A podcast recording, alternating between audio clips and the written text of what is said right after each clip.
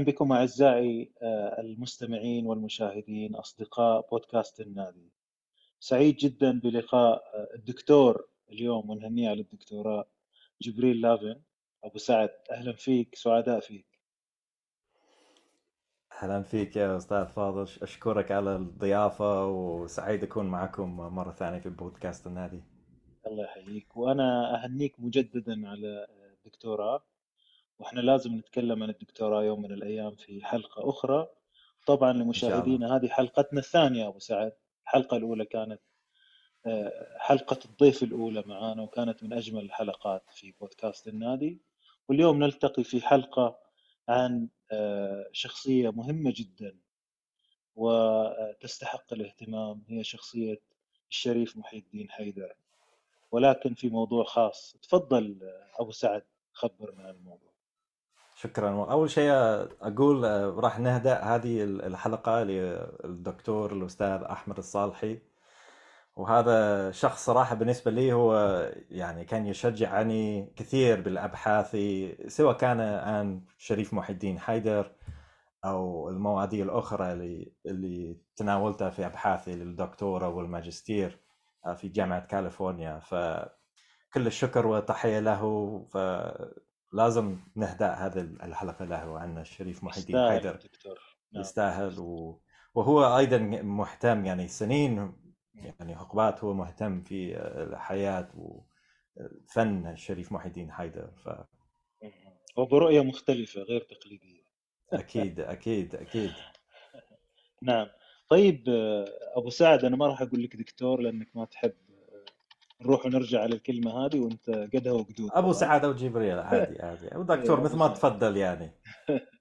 طيب أحس يعني آه، كل ما أنت تعلمت أحس أحس إني تلميذ يعني. كل ما تتعلم أكثر تحس. إنك لسه تلميذ ف يعني. صحيح. هذه العناوين يعني هي إنجاز آه، نذهب لما بعده. أكيد أكيد. نعم أحسنت. آه، طيب خبرني عن إيش ممكن نتكلم فيه عن الشريف اليوم معك. ف راح نركز اليوم على حياته المبكر وبعدين نركز على الفترة اللي هو عايش آه، فيها في أمريكا. إيه. آه، فطبعا شريف المعروف شريف محي الدين ولد ولد ونشأ في آه، مدينة إسطنبول يعني آخر أيام الإمبراطورية العثمانية. وبعد انتهاء الإمبراطورية العثمانية بعد الحرب العالمية الأولى انتقل إلى أمريكا. فراح نتكلم عن حياته يعني آخر أيام الإمبراطورية وأسرته يعني نشأته الفني والاجتماعي.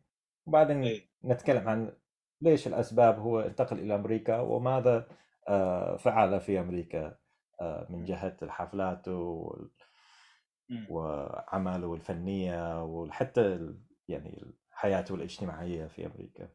يعني معناها الشريف محي الدين حيدر عنده الكثير يذكر في أمريكا يعني مش شيء بسيط اللي صار في أمريكا للشريف إيه إيه يعني نعم.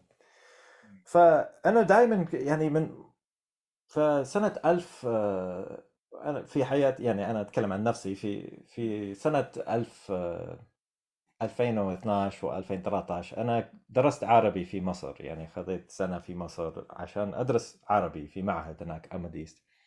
بس في الليل يعني أنا كنت أروح عند بيت العود العربي اللي يديرها إيه. أستاذ نصير شمة.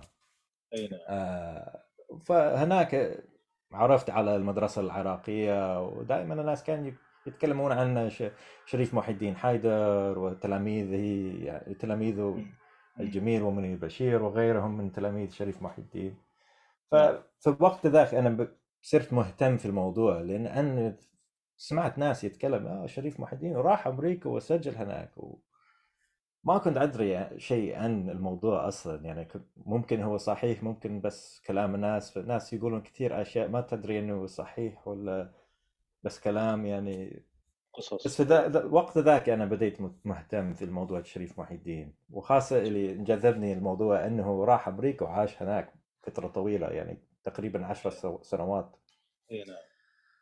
فمع المرور وقت بعد ما تعرفت على دكتور الصالحي آه، وهو كمان هم كان مهتم في موضوع شريف محي الدين هو بدأ يشجعني أبحث في الموضوع أكثر وأشوف مصادر يعني أمريكية وأبحث في الجرائد الأمريكية مم. وآخر شيء طاحنا ال- الكورونا. كنا منعزلين في بيوتنا وأنا كنت في الكويت نعم رحت هناك عشان أكمل الأبحاث الدكتورة. فلما جاء الكورونا وكنا منعزلين في بيوتنا يعني أنا بديت أبحث في ال- الأرشيفات ال- الأونلاين يعني الجرائد إيه. الامريكيه وبديت أحصل كثير أشياء وبعدين كنت أرس... لما اكتشفت شيء يعني مثلا اكتشفت إنه هو كان يعزف مع ال... آه، شريف محي الدين كان يعزف مع ال New York Chamber Orchestra إيه. حصلت متخصصين في هذا الموضوع يعني باحثين في هذا الموضوع هذا ال chamber New York Chamber Music Society وبعثت لهم إيه. إيميل وبعدين وكنا بديت يعني أتواصل مع الناس ونبادل مصادر و... وأخيرا يعني وصل نتيجه يعني راح إن شاء الله راح هذه السنة راح أصدر مقالة في كتاب عن الموضوع عن شريف محي الدين يعني حياته المبكر ويعني من إسطنبول إلى نيويورك. جميل جدا. طيب خلينا نوصف ال- المادة اللي أنت اكتشفتها أو طلعت عليها. مم. كيف نقول يعني مثلا حجمها كم؟ إيش ال- المواد اللي موجودة فيها؟ أخبار تحليل نقد؟ إيش نوع المصادر؟ يعني فكرة عامة كده قبل ما ندخل في التفاصيل. أكثر مص- مصادر أنا يعني بخصوص حياته في أمريكا أكثر أكثر المصادر هو- هو ال- الجرائد يعني موجودة أونلاين يعني في أرشيفات أونلاين يعني. نعم يعني تقدر تكتب اسم ويطلع لك كل المقالات وكل شيء اللي في هذا الاسم فهذا ال- ال- المصدر ال- ال- رئيس الرئيسي آه،. المص- المصادر التاريخية الرئيسية مم. اللي حصلت بخصوص حياته في أمريكا فأنا عددتهم يعني أنا حصلت أكثر يعني بالنسبة للمقالات عن شريف محي الدين أو ملاحظات أو يعني مقالات اللي يذكر اسمه لما يتكلمون عن حفلات يعني مثلا في مقالات حفلة هذا الأسبوع في نيويورك إيه. سيتي ويذكر نعم. أن شريف محي الدين عنده حفلة مع هذه فريق أو حفلة منفردة بالعود أو حفلة بالراديو في الإذاعات.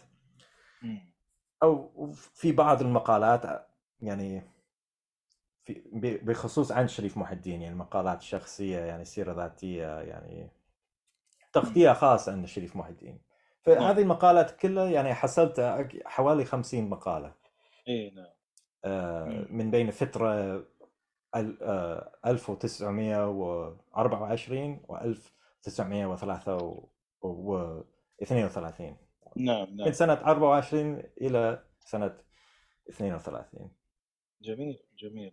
طبعا هذه تتكلم عن حفلات وعن سيرة ذاتية مثل ما قلت. يمكن اي تسجيلات ويمكن أشخاص ويمكن criticism أو critique اي صح. يا ونقد نقد وتغطيات. بالضبط جميل. اي الناس الناس كانوا يعلقون يعني الصحفيون كانوا يعلقون على حفلاته في سواء كان في القاعات في نيويورك city أو آه، على الإذاعات برامج الإذاعة. نعم. طيب خلينا يعني نقول مثلا المقالة إذا ظهرت إن شاء الله نسمع عنها من حساباتك الفيسبوك أو موقعك أو كذا. إن شاء آه، الله هي راح تنشر نهاية السنة. اي مم. فهذا المقالة أنا بالإنجليزي هو يسميه From the Ottoman Twilight to the Roaring Twenties. ما أعرف كيف الترجمة بالعربي يعني بالإنجليزي. بس يعني ال- The Early Career of شريف محي الدين حيدر يمكن بداية. لك ال- الفضل عشان إيه. ترجمة بالإنجلي... بالعربي. يعني بداية بداية ال- الشغل أو بداية آه، مهنة. الشريف اي بداية آه، ظهور الشريف محي الدين حيدر في أي أي. فهذا تقريبا إيه. اسم المقالة بالإنجليزي. آه والكتاب راح أنشر فيه هو الكتاب الموضوع الكتاب هو العلاقات الدبلوماسية في الشرق الأوسط والموسيقى في العلاقات الدبلوماسية. ممتاز. وما يسمى إعادة التشكيل لل- الجيوسياسي الجديدة في القرن العشرين يعني. شيء جميل جميل. زي شيء زي كذا. ف جميل جدا. ف إيه سو فهذا المقال راح ينشر في الكتاب هذا هذا و آه، يعني الفكرة هو الشريف محي الدين نشأ في البيت يعني آه، هاشمية وبيت شريفية آخر أيام الإمبراطورية العثمانية فالعلاقات الدبلوماسية شيء مهم اللي توصف يعني الحياة المبكر لشريف محي الدين وحياته الفنية لأن تواصل مع الثقافات والموسيقيين من كل العالم ومن تركيا من العالم العربي من أمريكا من أوروبا يعني ف الموضوع هذه جدا شيق. يطلب ش... موضوع جدا شيق. شكرا تسلم تسلم. فهذه نعم. الفكرة العام لل- للمقالة وال... وال... وارتباطها في الموضوع الكتاب يعني. جميل جدا. طيب خلينا ناخذ فكرة عن بدايات الشريف. أين ولد؟ كيف كانت الأجواء؟ ثم نقفز عن آه، توجهه إلى أمريكا. يعني حاضر. أعطينا فكرة آه، مبدئية عن الشريف على أساس الناس اللي ما تعرف الشريف أو تعرفه بمعلومة خاطئة أو معلومة ناقصة يكون يعني عنده ال- الأجواء الجيدة يعني لفهم الموضوع. طيب فالشريف محي الدين حيدر تارجان طبعا آه، فنان معروف في العالم العربي وفي تركيا آه، وحتى في أوروبا وأمريكا وخاصة في الحلقات يعني المهتمين الموسيقى العربية والشرقية آه، وفي أبحاث كثيرة أصلا صدرت عن شريف محي الدين. مثلا عندك الباحث والفنان الكبير التركي بيلان ايشيكتاش هو يعني من تقريبا من خمس سنوات صدر كتاب سيرة ذاتية عن شريف محي الدين حيدر في اللغة التركية. نعم. وأيضا عندك الباحث العراقي حبيب ظاهر عباس اللي صدر كتاب عن شريف محي الدين واعمال شريف محي الدين حيدر. آه، فهذه مصادر وغير وغيرهم من المصادر يتكلموا عن حياة شريف محي الدين. نعم. بس للآن ما في في مصر ما في مقالة أو شيء آه، ركز على آه، شريف محي الدين في أمريكا نعم. وليش سافر أمريكا؟ و يعني ركز على هذه الفترة فهذا كان هدف من مقالتي. نعم. بس آه، شريف محي الدين طبعا هو من عائلة هاشميه من آل ذو زيد آه،. وعائلة مشهورة جدا في الحجاز تاريخيا كانوا يحكموا الحجاز حتى يعني حكم محمد علي. نعم. ففي الغزو ال- ال- السعودي الأول آه، في بداية القرن التاسع عشر طردوهم من آه، من الحكم في الحجاز وفي مكة. نعم آه، وبعدين محمد علي رجعهم وبعدين إيه. يعني نزلهم من السلطة هناك يعني تاريخ معقد جدا يعني كلمت عن. هذا التاريخ في آه، في. المقالة.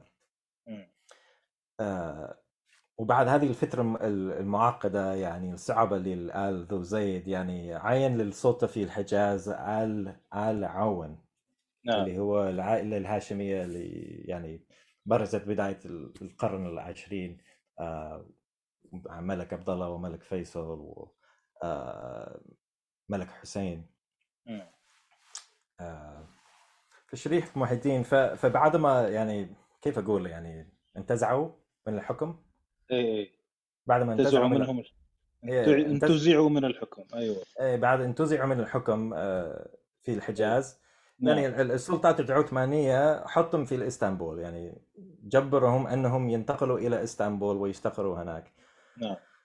بس بس بسبب أنهم عائلة قوية في الحجاز يعني والعثمانيون كانوا يحب يريدون يسيطرون على الحجاز. فكانوا يشيلون العوائل القوية ويحطهم في الإسطنبول ويحط آه، مثل مثل عوائل العون العوائل الحجازية الشريفية اللي ما كان عندهم القوة إلى درجة ال- العائلات الأخرى مثل ذو زيد ذو زيد آه،. عائلة شريف محي الدين. هم ابناء عمومة ذو زيد وآل عون.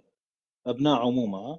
أي أي كل أعتقد مم. كل صححني إذا أنا غلطان بس مم. اعتقد كل عائلة العوائل الشريفية لهم علاقة بالبعض يعني علاقات عائلية.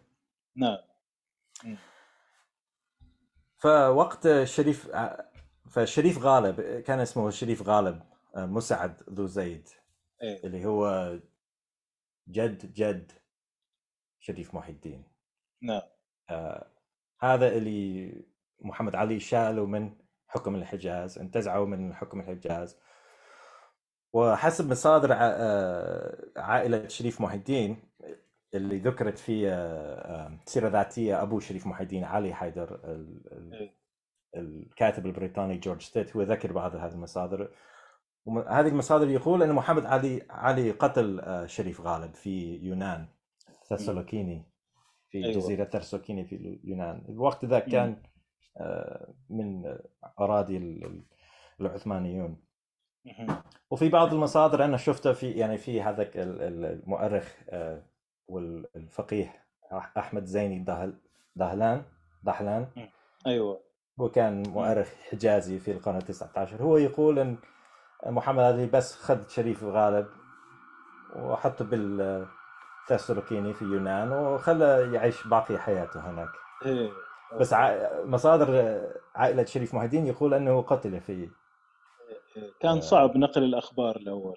إي إي وأعتقد أن هذا المؤرخ أحمد زيني دحلان يعني كان في هو كان تحت الضغط السياسي من قبل العثمانيون والخديويون في مصر يعني صعب تكتب لنا تاريخ يعني إي نعم.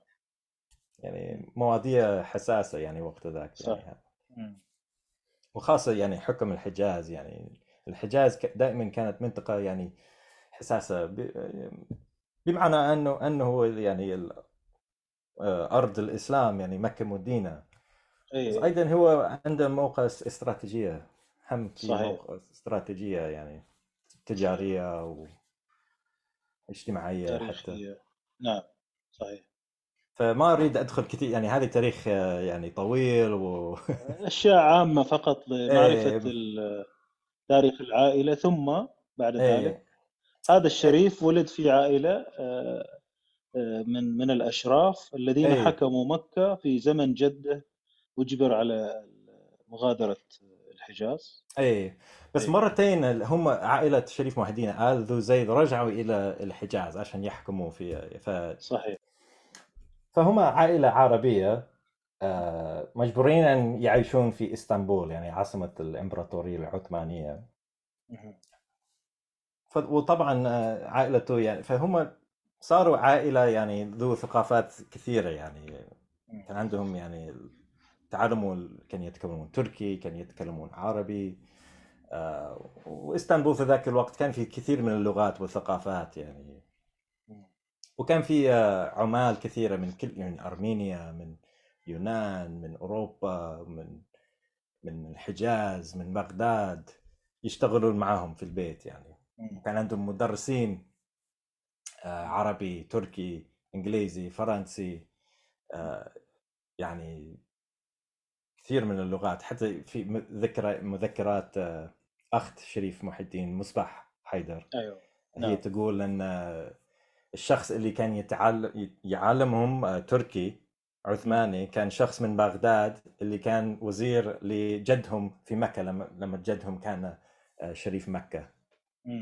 فيعني هذا النوع من الخليط من الثقافات يعني كانوا يعيش فيها.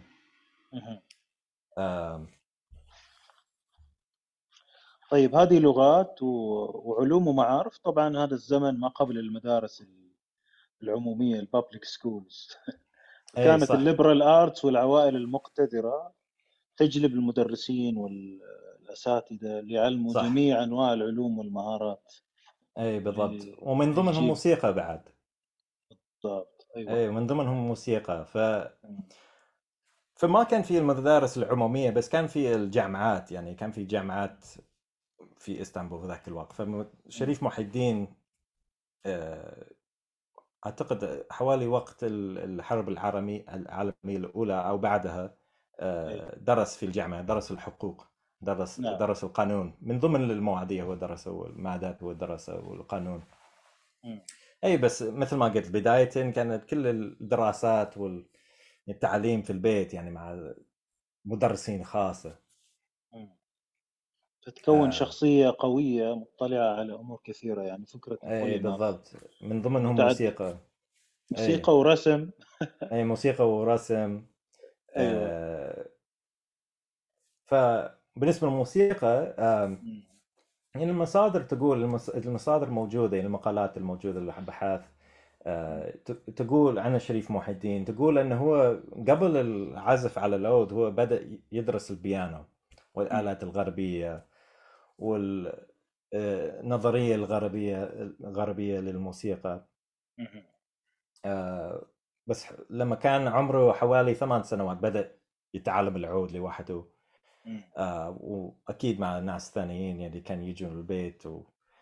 ويقول إن مع الوقت يعني آه يعني هو درس الموسيقى التركية العثمانيه خلينا نقول الموسيقى العثمانية على يد الكبار الأساتذة الموسيقى العثمانية ذاك الوقت في إسطنبول مثل إيه. رؤوف يكتابي. اي اللي اللي هو كان عالم ميوزيكولوجيست كان عالم موسيقي يعني كبير معروف.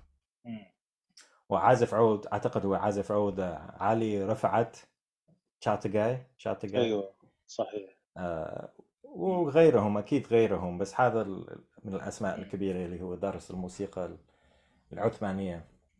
نعم. وطبعا طبق هذه الأشياء على العود. نعم. آه، والموسيقى الغربية هو درس هو ذكر شريف محي الدين نفسه ذكر في جريدة نيويورك تايمز أنه هو درس من أحد التلاميذ العازف التشيلو الكبير آه، ديفيد بابر. آه. أعتقد من من آه، من تشيكوسلوفاكيا كان. آه، وهذا ديفيد بوب- بوبر آه، هو من المعاصرين العازف على التشيلو. فايش سوى شريف محي الدين؟ هو خذ هذه ال techniques ات ديفيد بابر اللي هو تعلم من أحد تلاميذ ديفيد بابر في إسطنبول وطبقهم على العود. نعم. ولذلك آه، ال- العود الحديث واخترع يعني طريقة جديدة عزف على نعم. العود. نعم. وخاصة بالاوضاع على مراية العود. إيه. مر- يعني صح. إيه. آه، لأن- لأنه هو التشيلو يعني. طبعا التشيلو بالقوس والعود بالريشة. نعم. لكن هو يعني هو أخذ كثير أشياء من ال- الأوضاع المرايا يعني تطبق على التكنيك اللي اللي تطبق على ال... يطبق على التشيلو وهو طبقها على العود. نعم. جميل. جميل. فهذه أجواء هو تعلم آه، الغربية وتعلم العثمانية وتعلم العود وتعلم ال- الشيلو والتقى مع عازفين كبار اللي ذكرت آه، أسمائهم. آه، ويمكن كان في عندهم ضيوف مهمين يعني كانوا يجوهم البيت لأن بيتهم ملتقى ثقافات وليس فقط بيت هذا يعني بيت فيه كل المدرسين وكل الجنسيات وكل أي بالضبط أي. العوائل الهاشمية آه، آخر أيام آه، ال- الإمبراطورية العثمانية كان عندهم دور مهم في العلاقات الدبلوماسية طبعا. وخاصة بالعالم الإسلامي بس حتى لل... مع الدول الأوروبية والمختلف ال- ال- الدول انحاء العالم. نعم. يعني لأنه هو السلطان آه، السلطان العثماني. مم. هو في ذاك الوقت يعتبر آخر آخر خليفة للعالم الإسلامي. نعم. فالعوائل الهاشمية الأشراف كان عندهم دور مهم في العلاقة الدبلوماسية. نعم. من ضمن وخاصة آه، عائلة شريف محي الدين. ذو نعم. زيد أي. آه، فبيتهم صار مكان للملتقى للكثير من ال- ال- الوزراء و آم، سفير سفراء سفراء. سفراء أيوه. إيه سفراء من إنحاء العالم وحتى موسيقيين بعد يعني ابوه شريف محي الدين كان مهتم جدا بال- بالفن سواء كان أي. موسيقى أو رسم وهو نفسه كان آه، رسام. أي. وموسيقي هاوي. آه، فيما فيما حسب ما أذكر. آه،. فهو كان وأيضا آه، وأيضا عم شريف محي الدين أخو علي حيدر آه، جعفر حيدر من نعم الأشراف هو كان مهتم جدا بالموسيقى وخاصة بالعازف على الكمانجا.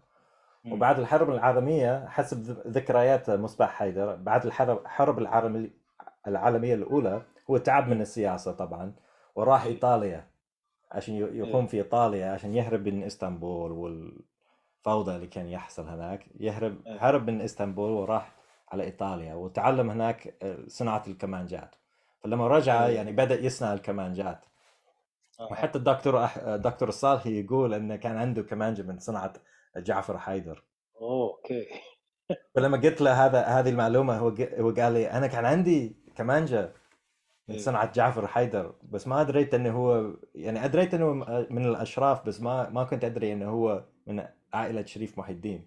نعم نعم. يعني هو أخوه أبوه شريف محي الدين حيدر علي نعم حيدر. نعم, نعم جميل. فهذا جعفر آه، كمان هو كان عندهم يعني آه، مساعد في البيت آه، أو خدم خد... خدام خدم؟ إيه، خدم. أيوه. كان عندهم خدم بالبيت مساعدين. موظف يعني موظف كان عندهم موظف بالبيت من يونان كان اسمه إيه. شيء أنتونايدس أنتونايدس. فهذا جعفر آه، دعم آه، أنتونايدس عشان يسافر أوروبا ويدرس موسيقى هنا هناك. نعم. فلما رجع أنتونايدس عشان يكمل الشغل مع عائلة شريف محي الدين يعني كان عنده دور مهم يجيب موسيقيين لسهرات آه، في بيتهم وضيوف موسيقية عشان يقوموا بحفلات خاصة في بيتهم.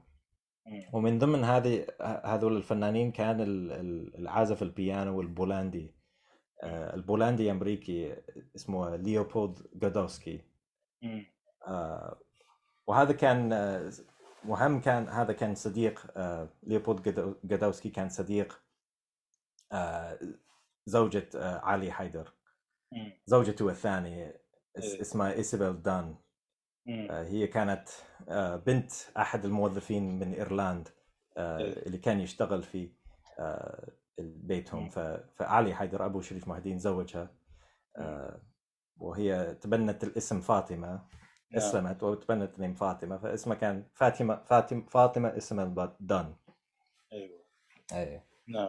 هي هي كانت زميلة ليوبولد جودوسكي وصارت علاقة بين ليوبولد جودوسكي و عائلة شريف محي الدين آه ويقول بعض المصادر اللي طلعت عليها ليوبولد جودوسكي هو السبب إن شريف محي الدين سافر لأمريكا سنة 1924 آه، أنا سمعت فيما سمعت إن حتى جميل الطنبوري كان من ضيوف عائلة الشريف في إسطنبول.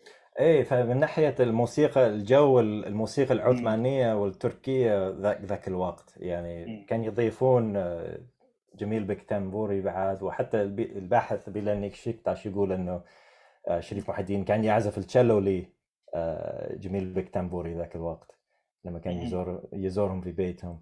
نعم, نعم. وطبعا غير غيره من غيره من الأساتذة يعني التركية نعم. والعثمانية. نعم نعم اذا هذه أجواء البيت الثقافية اللي فيها الموسيقى وغير الموسيقى والدبلوماسية آه، كل أنواع الفنون المتعددة بلا حواجز. آه، الآن نقفز إلى أمريكا عشان نعيش أجواء البحث. لماذا توجه الشريف إلى أمريكا؟ فهذا السبب يعني ليش هو لماذا هو راح لأمريكا؟ هذا من من أهداف من أهداف بحث أبحاثي كان أكتشف هذا السبب. نعم. آه فمن المصادر المهمه بذاك الوقت الفترة الانتقالية ما بين إسطنبول ونيويورك آه، المصادر المهمة اللي هو المذكرات مصباح حيدر أخت شريف محي الدين والسيرة الذاتية لأبو شريف علي حيدر اللي كتبها جورج ستيب الكاتب الإنجليزي اللي هو كان يعرف آه، علي حيدر وعائلة شريف محي الدين شخصيا. يعني هو كان كان من يعني بعد الحرب العالمية الأولى هذا جورج ستيب كان ضابط في الجيش البريطاني في إسطنبول. نعم. فتعرف على عائلة آه، شريف محي الدين آه، من خلال الإجراءات العسكرية والدبلوماسية بعد الحرب في إسطنبول. فطبعا الجدير ان نذكر أن يعني أيام الحرب العالمية الأولى بعدما شريف حسين بن علي العون يعني انضم في الثورة العربية عين السلطات العثمانية أبو شريف محي الدين حيدر يكون آخر شريف مكة آه، للعثمانيون آه، خلال الحرب. نعم. فهو فشريف علي حيدر أبو شريف محي الدين وأخو شريف محي الدين عبد المجيد. وهم آه، وكمان شريف محي الدين نفسه هم راحوا مدينة. راحوا الحجاز تقريبا أعتقد ما بين سنتين أو سنة ونص وسنتين خلال نعم. الحرب. عندما أيوة. كان يعد الجيش العثماني يحارب آه، البريطانيون وال يعني الثورة العربية. أي نعم. آه، فالشريف محي الدين عاش في الحجاز. خلال الأيام الحرب.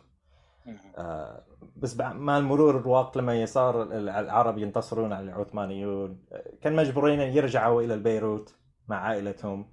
فقاموا ببيروت بعد الأشهر حتى يمكن سنة أو سنتين وبعدين انتقلوا إلى آه، يعني رجعوا إلى إسطنبول لما الجيوش العرب والبريطانيون كانوا يقهموا فلسطين وال يعني هذه تاريخ اي نعم. ممكن أقول هم كانوا مورطين في في هذا ال... إيه. الألعاب والسياسة والحروب اللي كانت تحصل في ذاك الوقت يعني بآخر الحرب نعم. العالمية. نعم. آه... اذا العائلة رجعت إسطنبول. إسطنبول وبعد الحرب وبعد الاتفاقات اللي اللي حصلت بعد الحرب يعني وبعد إقامة الدولة التركية المع... المعاصرة. دولة علمانية. خلاص العوائل الهاشمية يعني ما صار لهم يعني قيمة في العلاقات الدبلوماسيه وخاصة في دولة عالمية يعني. فتدريجيا الحكومة يعني التركية يعني قطعت يعني دفعاتهم يعني إيه. معيشتهم. إيه. فيقول حتى حتى إلى درجة اللي يقول المصباح حيدر في مذكراته إن المصدر الرزق الوحيد اللي كان عندهم يعني بعد اقامه الدولة التركية المعاصرة يعني بعد سنة 23 كانت إيه. أراضيهم في الحجاز اللي كان يملكها الشريفة عازه من أهل الخالات شريف محي الدين أو مش الخالات العمات شريف إيه، محي نعم. الدين شريفة عازه هي هي كانت تملك الأراضي في الحجاز ف يعني الرزق اللي كان يحصل من هذه الأراضي هذا كان مصرهم الرزق الوحيد. إيه. آه، في إسطنبول ذاك الوقت. فصار يعني فترة صعابة للعائلة يعني. نعم. آه، فكيف أقول لك يعني؟ يعني بعد الفترة الصعبة هذه كان في خيارات وين تروح العائلة تتفرق يمكن إلى اي في العائلة يعني مع مرور الوقت يعني مع المرور العشرينات تفرقت العائلة. آه ف يعني بسبب الصعوبات وال في تركيا ذاك الوقت يعني حتى شريف عالي في شريف عالي يقول يعني هو ما كان يقدر يطلع في الشارع بالملابس الهاشمية ملابس ال يعني اللي كان يلبسها الهاشميون والاشراف نعم.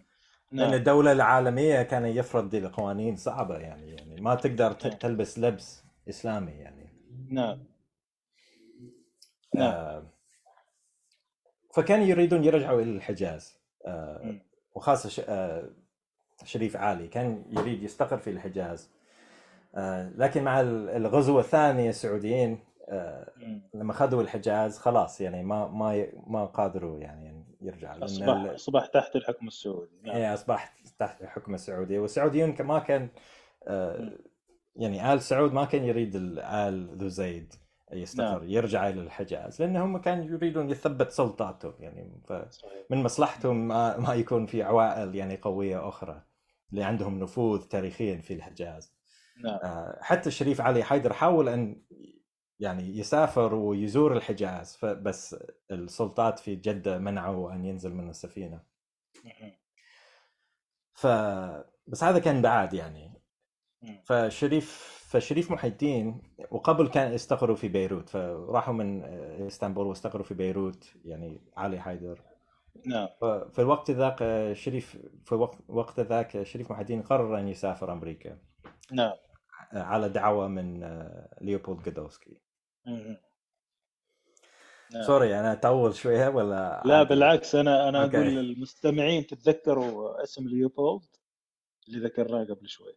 أي أي أي أي. نعم. فالآن رجعت العلاقات الدبلوماسية تخدم الشريف ودعاه إلى أمريكا. إيه إيه فهو راح أمريكا آه، بسبب الظروف الصعبه يعني عائلته اللي كان يعيشها عائلته تعيشها عائلته. ف فحصل دعوة من ليوبولد جدوسي هذا. وحتى شريف محي الدين في الصح... في الصحافة الأمريكية في مقابلة اللي اللي سوى مع نيويورك تايمز معه. يقول أنا دا... أنا كان دائما كان هدفي أسافر أمريكا. وأكيد عشان علاقته بليوبولد جادوسكي اللي هو كان بولندي أمريكي وياتيهم في إسطنبول من أمريكا وأوروبا. أكيد شريف محي الدين كان يعرف عن يعني الحركات الفنية وال... كان يعرف إيش اللي يحصل يعني بالنسبة للحركات الفنيه في أوروبا لا. و... إيه. نعم. ف...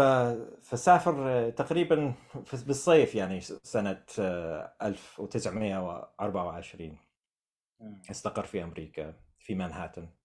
آه وفجر شوي الصحف أمريكا يعني أول ما وصل يعني بعد شهرين تقريبا يعني صدر النيويورك تايمز مقال مقالة كبيرة عن يعني تغطية شخصية عن الشريف محي الدين وأهم وأيضا جريدة نيويورك هيرالد تريبيون صدر مقالة كبيرة عنه وفيها صور يعني شريف محي الدين لما كان صغير يعني يكتب في يعني في بيته وصور اللي عن عود شريف محي الدين اللي هو رسم نفسه. اي والعود اللي هو جاب أمريكا هو كان عود نحات.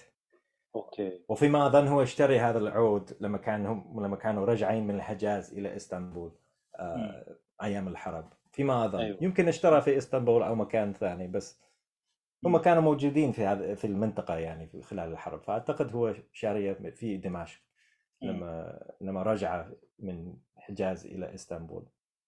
فهو جاب هذا العود عود نحات آه، إلى أمريكا فرسم صورة العود و وعطى حق الجريدة وهو بحط صورة صورة شريف محي الدين آه، عود نحات فيها وصوره وهو على الخيل آه، وصورة شخصية يعني من لبس الحاشبي يعني لبس الأشراف. اي فالتغطية نعم. فعلا جميلة وهذا يعني هذه المقالتين يعني هم تقريبا المقالتين فقط اللي هو تغطية يعني عميقة تغطية شخصية عميقة عن شريف محي الدين في أمريكا. يعني باقي المقالات هم بس يعني آه، معلقين على حفلاته أو في الجداول الحفلات أو اللي يمكن عندهم نبذة صغيرة عن شريف محي الدين بس هذول المقالتين في نيويورك هيرالد تريبيون ونيويورك تايمز أكبر مقالات عن شريف محي الدين يعني واعمق مقالات.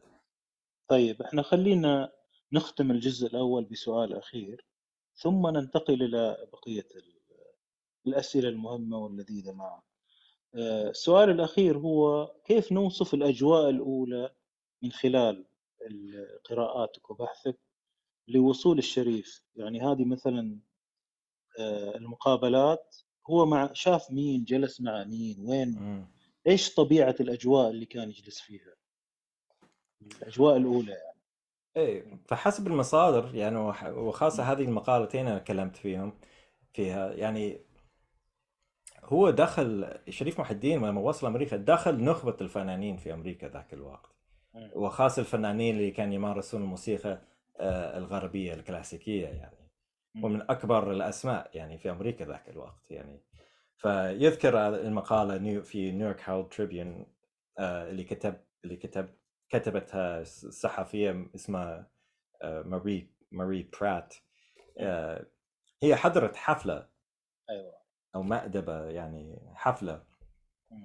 اللي اللي قام ليوبولد جودوسكي اللي شريف محي الدين عند وصول عند وصولي في أمر... إلى أمريكا في أمريكا. إيه. يعني تقريبا بعد أسبوع.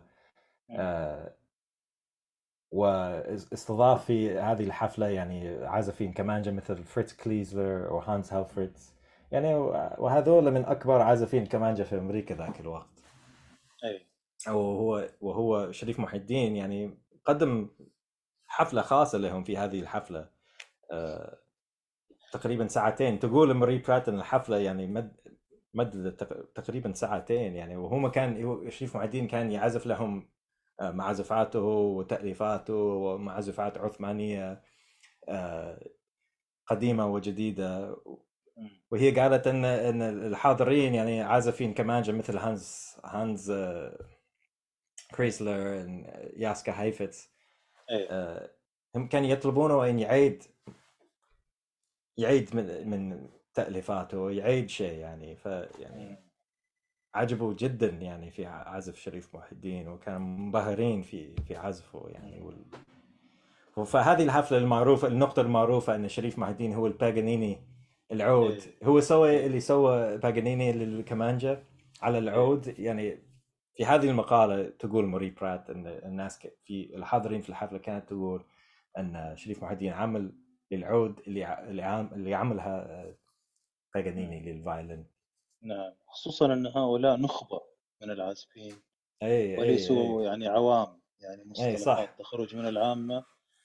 آه، وغريب إن حفلة ومأدبة مغلقة إي صح. يكون عنها مقال بهذا الحجم يعني. إي صح. مم. أعتقد كان في كثير من الفنانين والناس يعني ما كانت صغيرة جدا بس بس المقالة ذكرت الشخصيات المهمة المشهورة يعني. نعم جميل. طيب آه، إحنا نبغى نتوقف نسمع شيء من عزفك آه، قول لنا إيش راح تسمعنا من عزفك آه، وبعدها راح ننتقل إلى أشياء تشاركنا على الشاشة مع الجمهور. من ما رأيت في بحثك. تمام تمام. راح أقدم لكم السماعي من تأليف شريف محي الدين بمقام فرح فزة. وفيها كثير حنين صراحة. يعني تحس وهو هو الفها قبل ما وصل أمريكا لأنه هو سجل آه، في بداية سنة 25 آه، وتحس أنا أحس إن في هذاك الحنان والحزن يعني مع الأيام اللي هو كان عايش فيها. يعني انتهاء الإمبراطورية العثمانية وسقوط عائلته من من القوة والاستعمار آه، الأوروبي في في الشرق الأدني وال إمم. وتفرق العائلة يعني تحس في ال... ال... السمعاء كل كل آه. هذا الجو الحزن والحنين يعني ف هو فعلا سمعي جميل يعني. آه. نسمع اذا منك آه، أبو سعد. حاضر.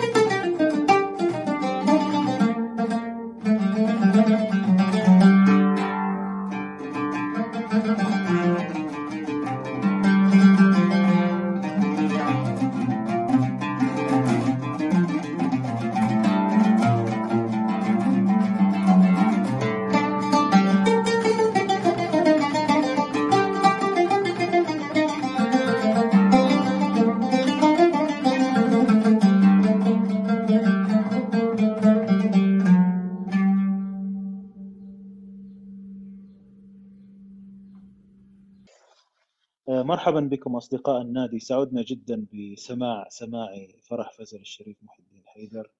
عاشت الأيادي أبو سعد. عاشت أيامك تسلم. خلينا نشوف بعض الأشياء شاركنا بعض الأشياء الصور المشاهدات اللي شفتها في البحث مع خلاص أصدقاء النادي ثم نواصل الحديث. خلاص بس خلي أشارك السكرين.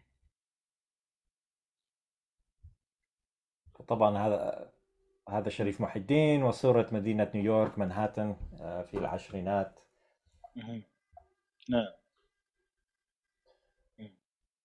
تلاميذ آه، جميل ومنير بشير.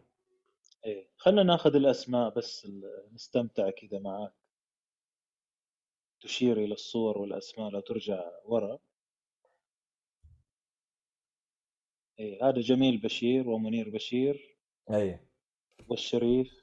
الشريف محي الدين طبعا هذا يعني تقريبا أعتقد بعد ما رجع واستقر في اسطنبول بعد ما كان في بغداد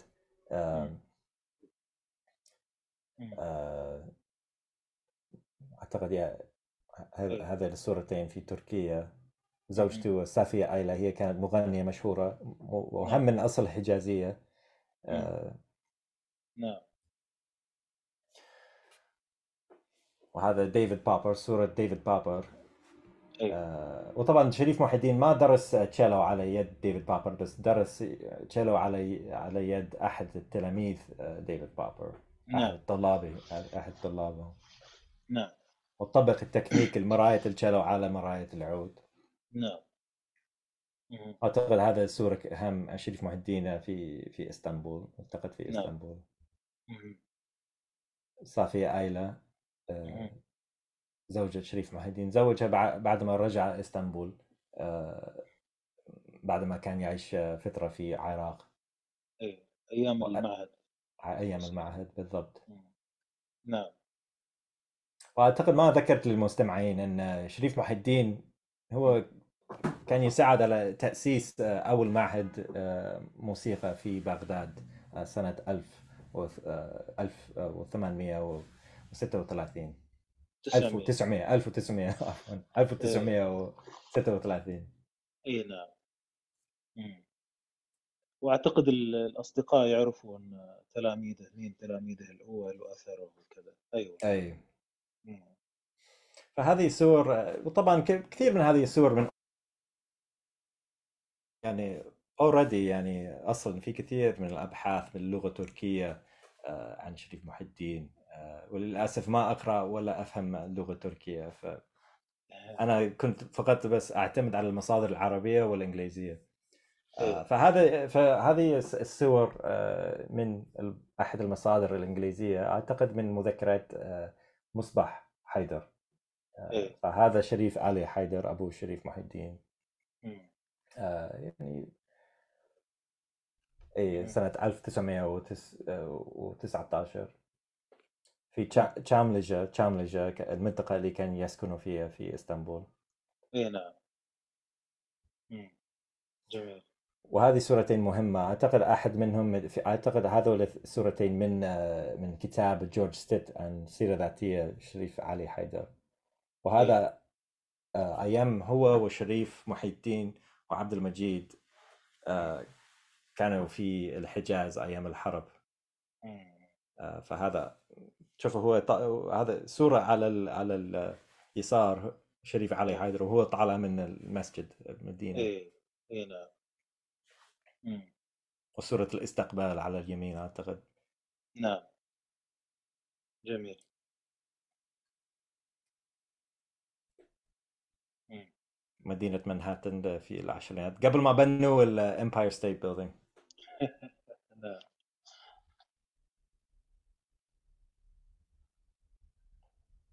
مم. وهذه صورة يعني في من كتاب آه، مصباح حيدر مذكرياتها يعني يعطيك فكرة عن النسب العائلة آه، آه، ذو زيد وآل عال عون. إيه نعم. تشوف العلاقات يعني. ف... بيت ذوي زيد وبيت ذوي عون. أيوه. وسلسلة شجرة العائلة أن نصل إلى علي حيدر ثم محي الدين حيدر. أي أي أي. تشوف نعم أنا حطيت ال- الإشارة الأحمر عشان نعم. عشان تشوف الأسماء. جميل.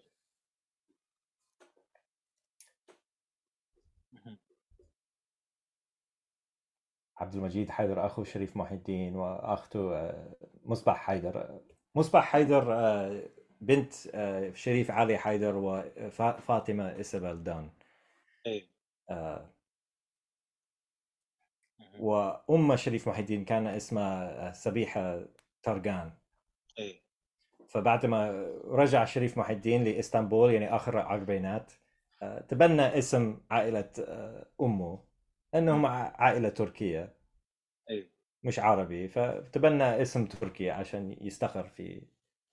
تركي نعم تركيا.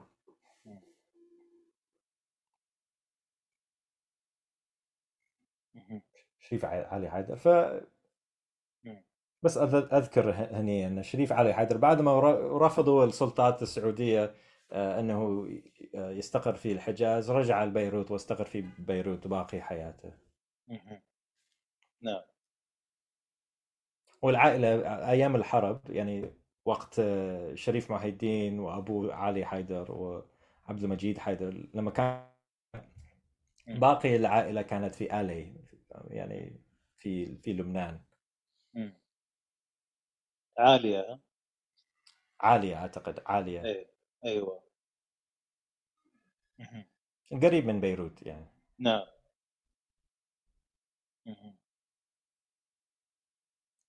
فهذا من تقديم قديم ف خلاص خلينا نروح على ال- التغطية الصحافة إيه الامريكيه أيوه فالصحافة الامريكيه يعني معظم ال يعني مثل ما قلت لك أنا حصلت أكثر من 50 مقالة أو.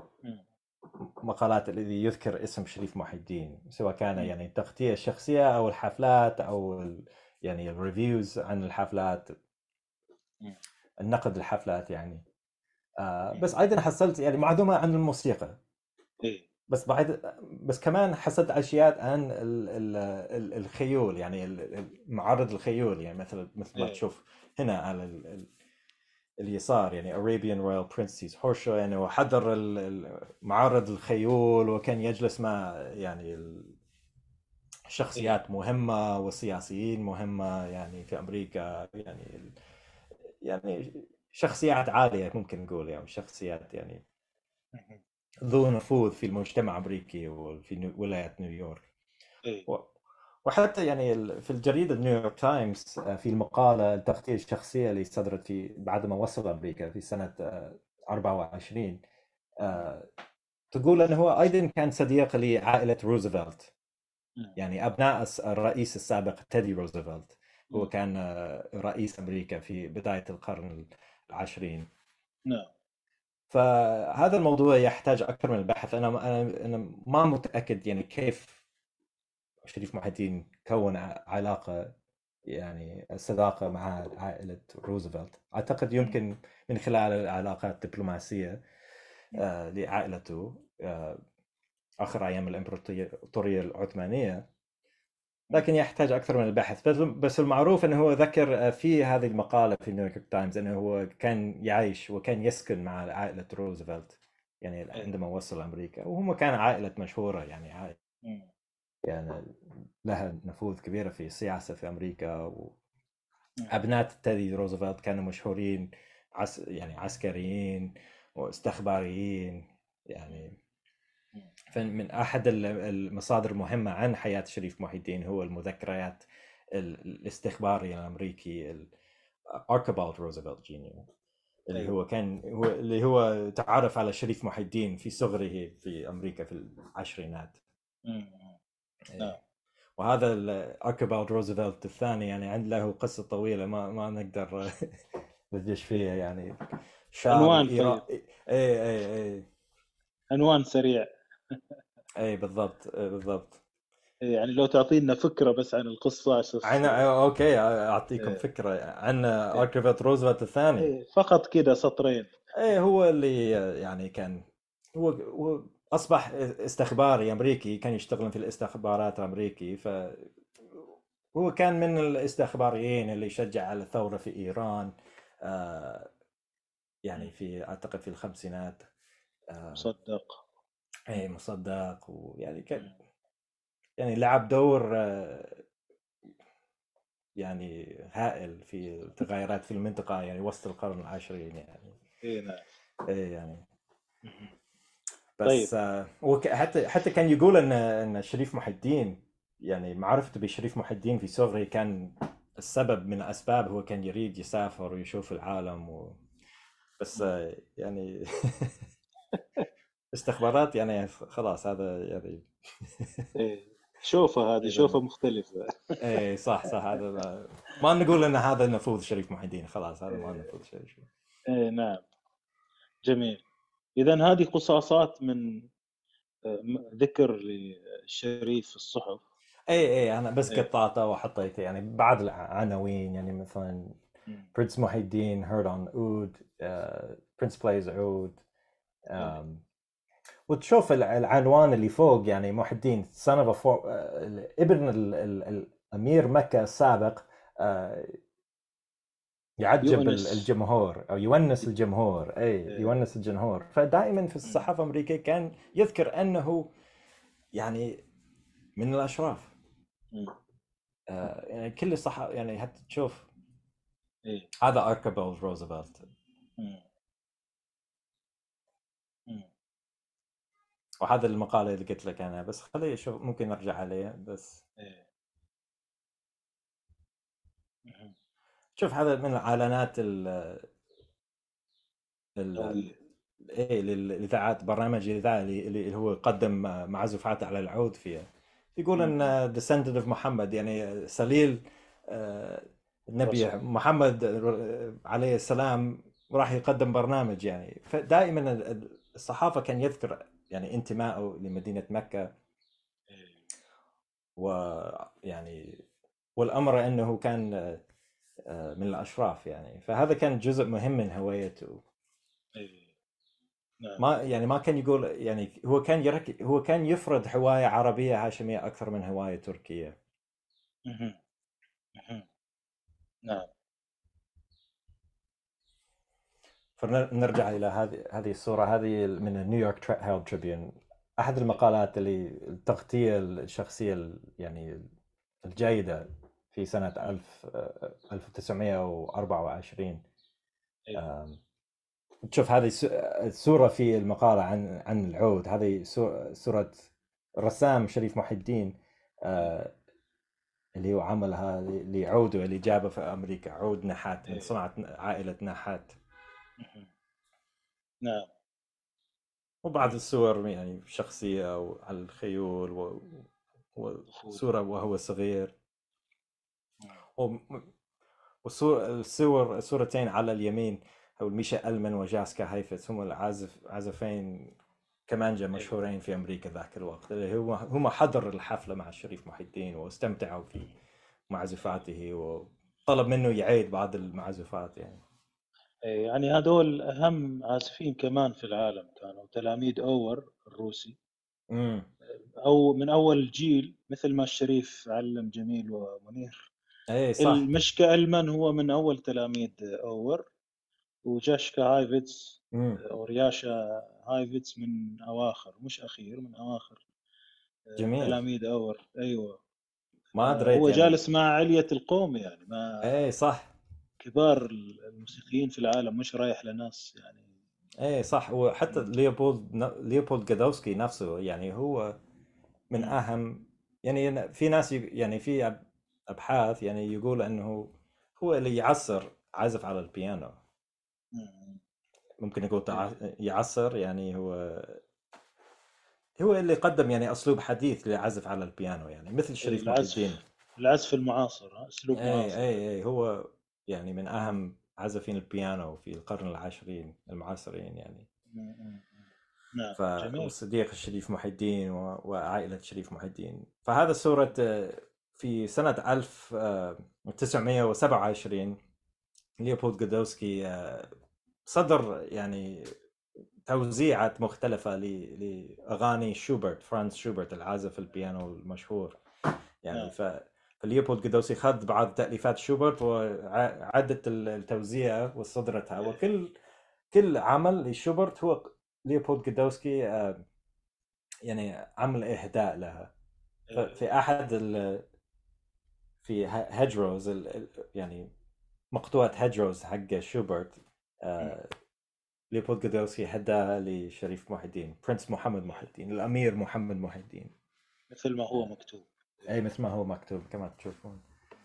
إيه فهذا من المصادر الجميله أنا حصلت هذا في المكتبة البريطانية يعني.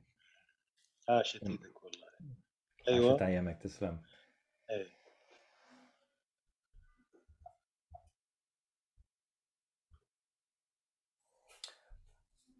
فهذا وثيقة مهمة حصلتها من الباحثة ليسا, ليسا كوزنكو. هي عملت رسالة دكتوراه عن ال New York Chamber Music Society. فتواصلت وياها آه، وهي وهي بعثت لي هذا الوثيقة المهمة اللي هو برنامج حفلة لل New York Chamber Music Society. واللي فيها يعني اللي كان يضيفون شريف محي الدين فيها العزف على التشيلو أو فيولن تشيلو كما يكتبونه على إيه. فهذا طبعا مكتوب في سنة 1926 أيوة. يعني آخر السنة هذه يعني. فشريف محي الدين وهذا عازفة بيانو نادي رايزبرغ كانت ضيوف في الحفلة يعني. إي نعم. وأعتقد هذا كان في من مانهاتن في في في آه، في فندق بس ما أذكر اسم الفندق. إي. بس هذا ال New York Chamber Music Society هم كان يعني نادي أو جمعية مهمة جدا بالنسبة للموسيقى الغربية الكلاسيكية في نيويورك ذاك الوقت. آه يعني كل يعني وشريف محي الدين أصبح يعني صديق لل للعازف الكمانجا اوتوكار كادك أيه. أعتقد هو كان آه هنغاري أمريكي. أيه. آه وله دور مهم في تطوير الموسيقى الغربية واسهامات كثيرة في الموسيقى الكلاسيكية في نيويورك ذاك الوقت. آه، يعني كل يعني مثل ما قلت يعني دخل شريف محي الدين نخبه الفنانين وكان يعتبر آه، من هذه النخبة يعني. حتى جريده بوستن جلوب كان يذكر بعدما قدم حفلة وشارك في حفلة مع الثلاثي البن بارزلي. آه، في لحفله في Hunter's College اللي كانت تذاع في الإذاعات يعني مختلفة في أمريكا. ذكر البوستن جلوب إن هذول الفنانين من أحسن فنانين في البلد. يعني هذول الفنانين اللي جانب. لأنه ك... معظم هذه الفنانين كانوا مهاجرين من أوروبا. نعم. فالبوستن جلوب قال إن هذول الفنانين من أحسن فنانين موجودين في أمريكا. يعني. جميل. أبو سعد في السلايد أو اللوحة اللي كان فيها الشريف على خيل والعازفين كان مكتوب إن نغم جديد يأتي إلى إلى أمريكا. اي بالضبط. اي يعني هذه هذه ملاحظة مهمة. اي صح آه وما أعرف إيش أثرها بعدين وأثر وجود الشريف فيما بعد على مثلا ازدياد اهتمام بالموسيقى العربية والموسيقى الشرقية في نيويورك. يمكن يعني شيء لو في حاجة تلمح لها أو فيما بعد بعد ما نخلص اللوحات الباقية. اي صح. يعني سؤال يعني سؤال ممتاز يعني. فشو شيء غريب صراحة بالنسبة لي يعني إن شريف محي الدين لا ما كان عنده الإثر. أكثر من فنانين آخرين يعني العرب والعثمانيون في أمريكا يعني على الساحة الفنية. نعم. يعني من كثر ما هو كان شخصيه معروفة ذاك الوقت من ضمن الفنانين وحتى للجمهور يعني في نيويورك يعني وكان شخصية معروف يعني مثل ما قلت لك يعني كان في انفجار في الصحافه يعني من وصل يعني مقالات واستغراب. وبهالوقت يعني كانه عادي يعني هو شخص يعني بال بال بالبرامج في الجرائد يعني كأنه شخص عادي يعني أوكي عندنا شريف محي الدين ابن الامير مك... ابن الامير مكة وراح يقدم بعد معزوفات ديفورشاك على الشيلو وعندنا كارولين بي عازفة البيانو. يعني كان عادي أمر عادي. يعني مع مرور الوقت يعني. إي نعم. وجودي بال... في الصحافة يعني. حتى بالكنيسة يعني يعزف الحفلات بال... بالكنيسة على الشيلو يقول عادي عندنا من الأشراف مكة معنا وعندنا يعني عجيب نعم. يعني أمر عادي. فأنا مستغرب إنه هو ما كان عنده نفوذ أو إثر أكثر يعني في المست... يعني على الجمهور الأمريكي ذاك الوقت. يعني هو هو كان سبق عصره يمكن. إيه. نعم. يمكن بعدين نتطرق لجوانب الراديو وجوانب التسجيلات فيما بعد. نواصل أبو سعد آه، بقية اللوحات. في بعد فيها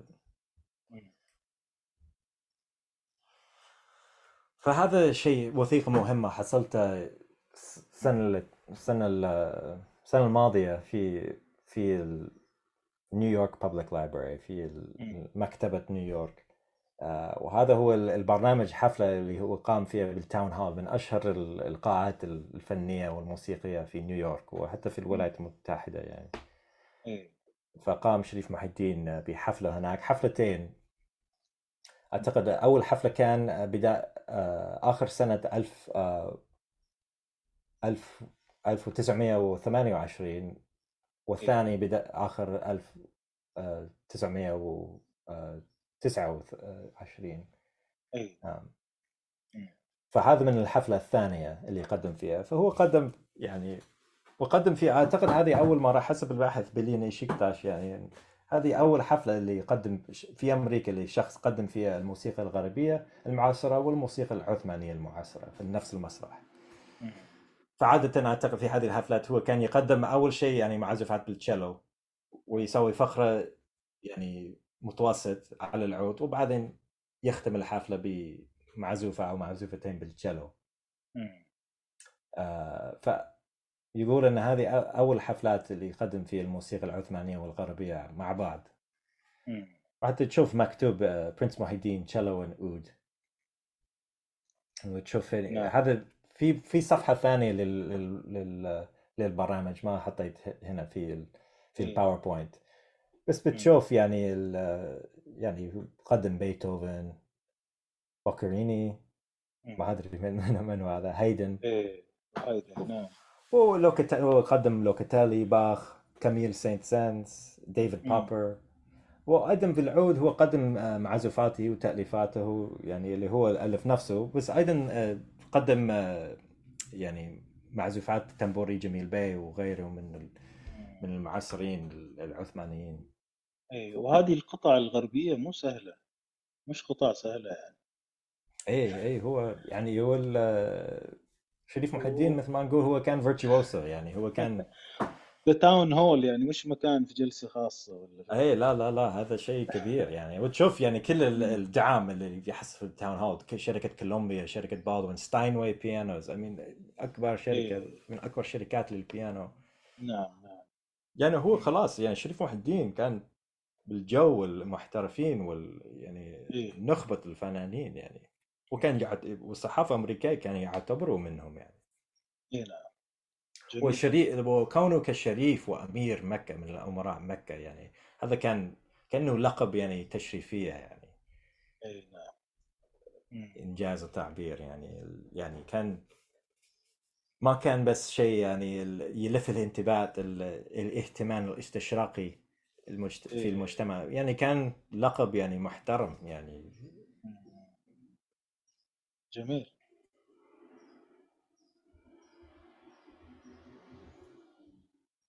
خلاص ندخل على الموضوع إيه خلينا نشوف. اي تفضل. ولا عندك أي سؤال يعني؟ والله الصور جميلة يعني. آه، إذا تشوف في صور أخرى بعد أبو سعد ولا؟ خليه يشوف. في الأسطوانات؟ وفي هذه الصور صور عائلته يعني من مذكرات مصباح حيدر. وأنا حطيت صورة مكة وصورة نيويورك مع بعض عشان. هذه صورة من أمين ريحاني. آه مرة. يعني في في هذه التواصلات ما بين مكة ونيويورك الغريبة في العشرينات. يعني مثلا عندك شريف محي الدين مع إنه هو عمره ما راح مكة أو الحجاز. يعني راح الحجاز يعني عاش في مدينة فترة خلال الحرب. إيه. بس هو في أمريكا يعني يفرد لقب أو يفرد هوية هاشمية مكوية في أمريكا في نفس إيه. الوقت في العشرينات. وفي نفس الوقت أمين ريحاني راح من نيويورك إلى رياض درعية وعمل أول كتاب لتاريخ السعودية. ففي إيه. اتصالات جميلة بين الحجاز ونيويورك في ذاك الوقت يعني. نعم نعم. فأعتقد هذه صورة من كتاب أمين ريحاني تاريخ نجد وملحقاته وملحقاته. إي ممكن تعرف الكتاب؟ إي نعم هو كتاب مبكر يعني. إي يمكن. الدولة السعودية نعم. وطبعا صورة نيويورك تحته. جميل. إي. صورة الشريف. إيه فهذه صورة من من مذكرات مصباح حيدر. آه، فهذا طبعا على جالس على اليسار. إيه. شريف محي الدين نعم. وعمه جعفر حيدر واخت سفينه سفينة إي هذا سفينة حيدر آه،. أخت مصباح حيدر.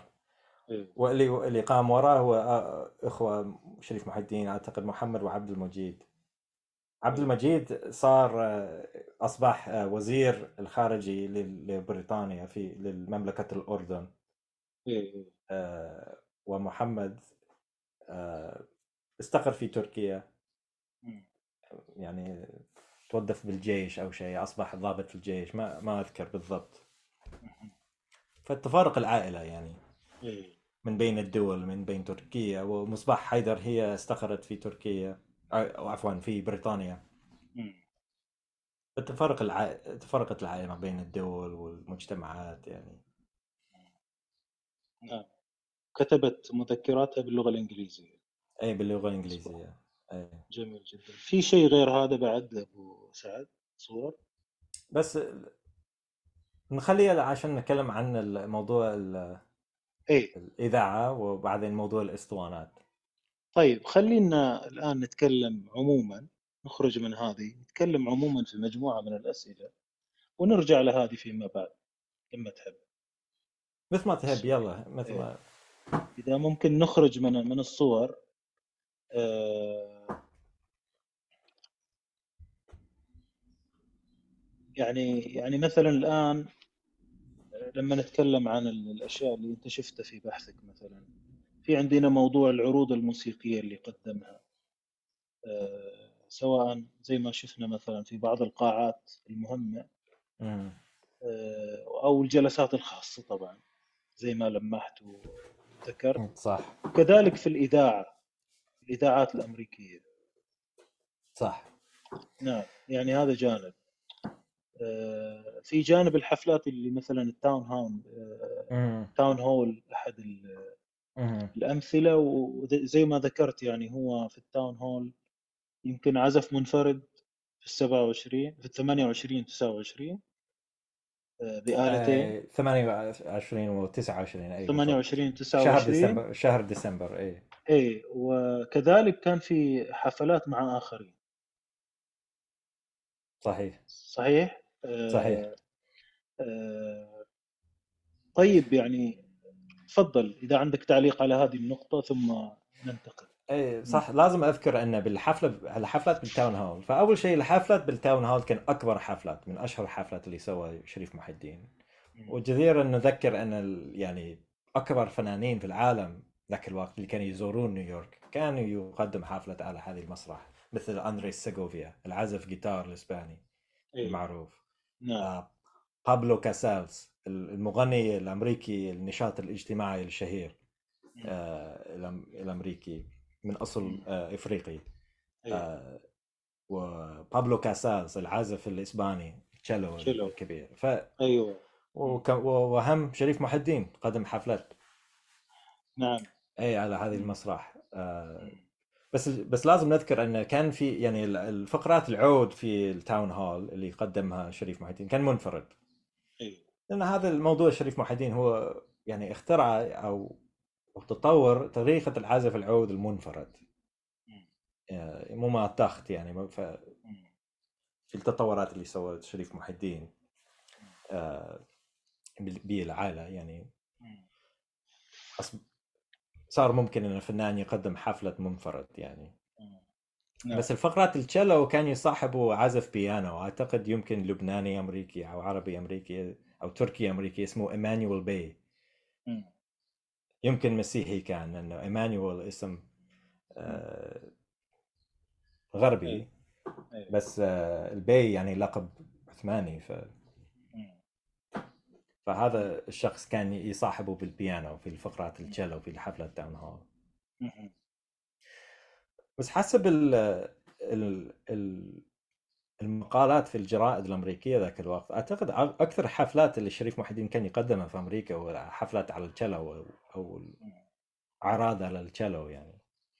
سواء كان في حفلات خاصة أو مناسبات خاصة أو مأدبات أو آه، يعني حتى حفلات عامة يعني. نعم. عفوا صوت الهرن عادي ولا؟ عادي. okay. هذا تحية للأصدقاء. إحنا في نيويورك إحنا في نيويورك إحنا في نيويورك شو نسوي؟ اي نعم نعم. إحنا في أرض شريف محي الدين نعم صحيح. إيه.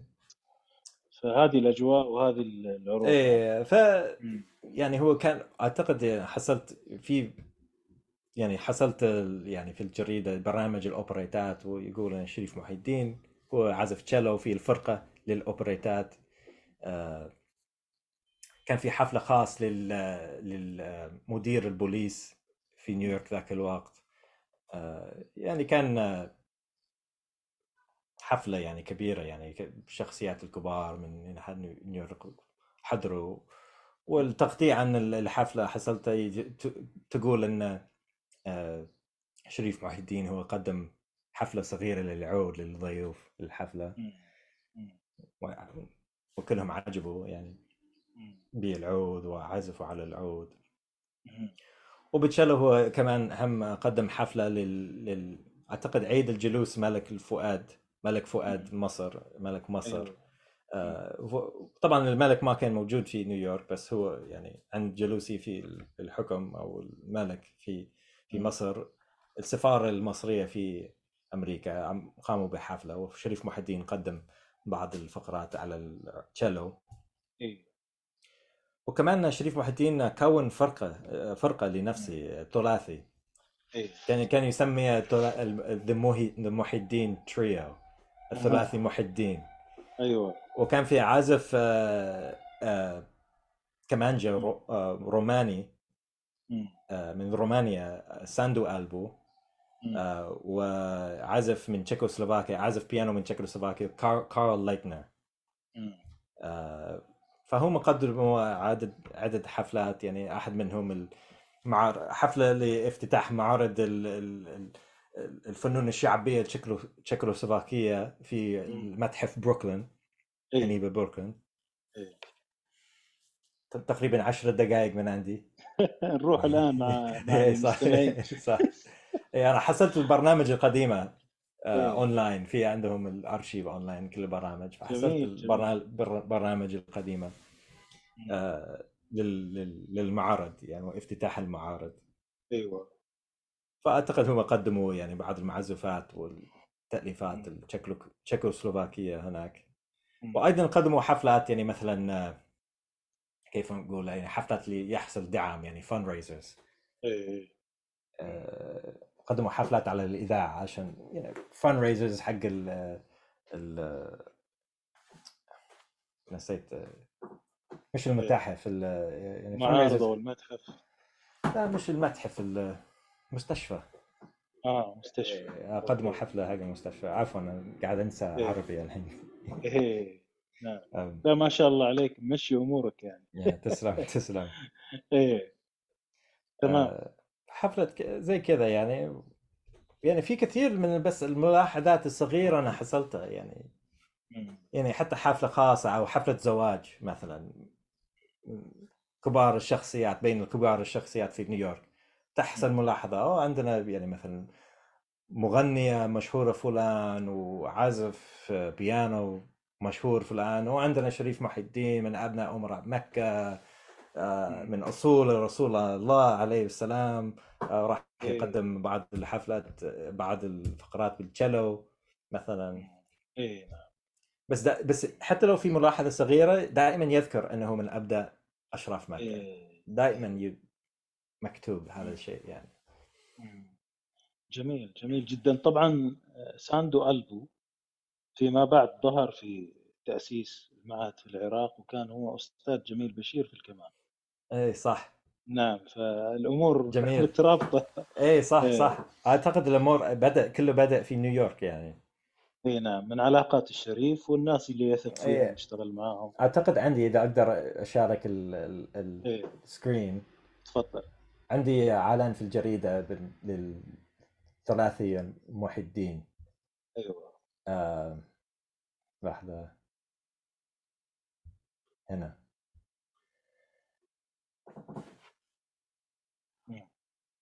فهذا كان في أحد ال- ال- المحلات الكبيرة هذه المحلات المجمعات الكبيرة.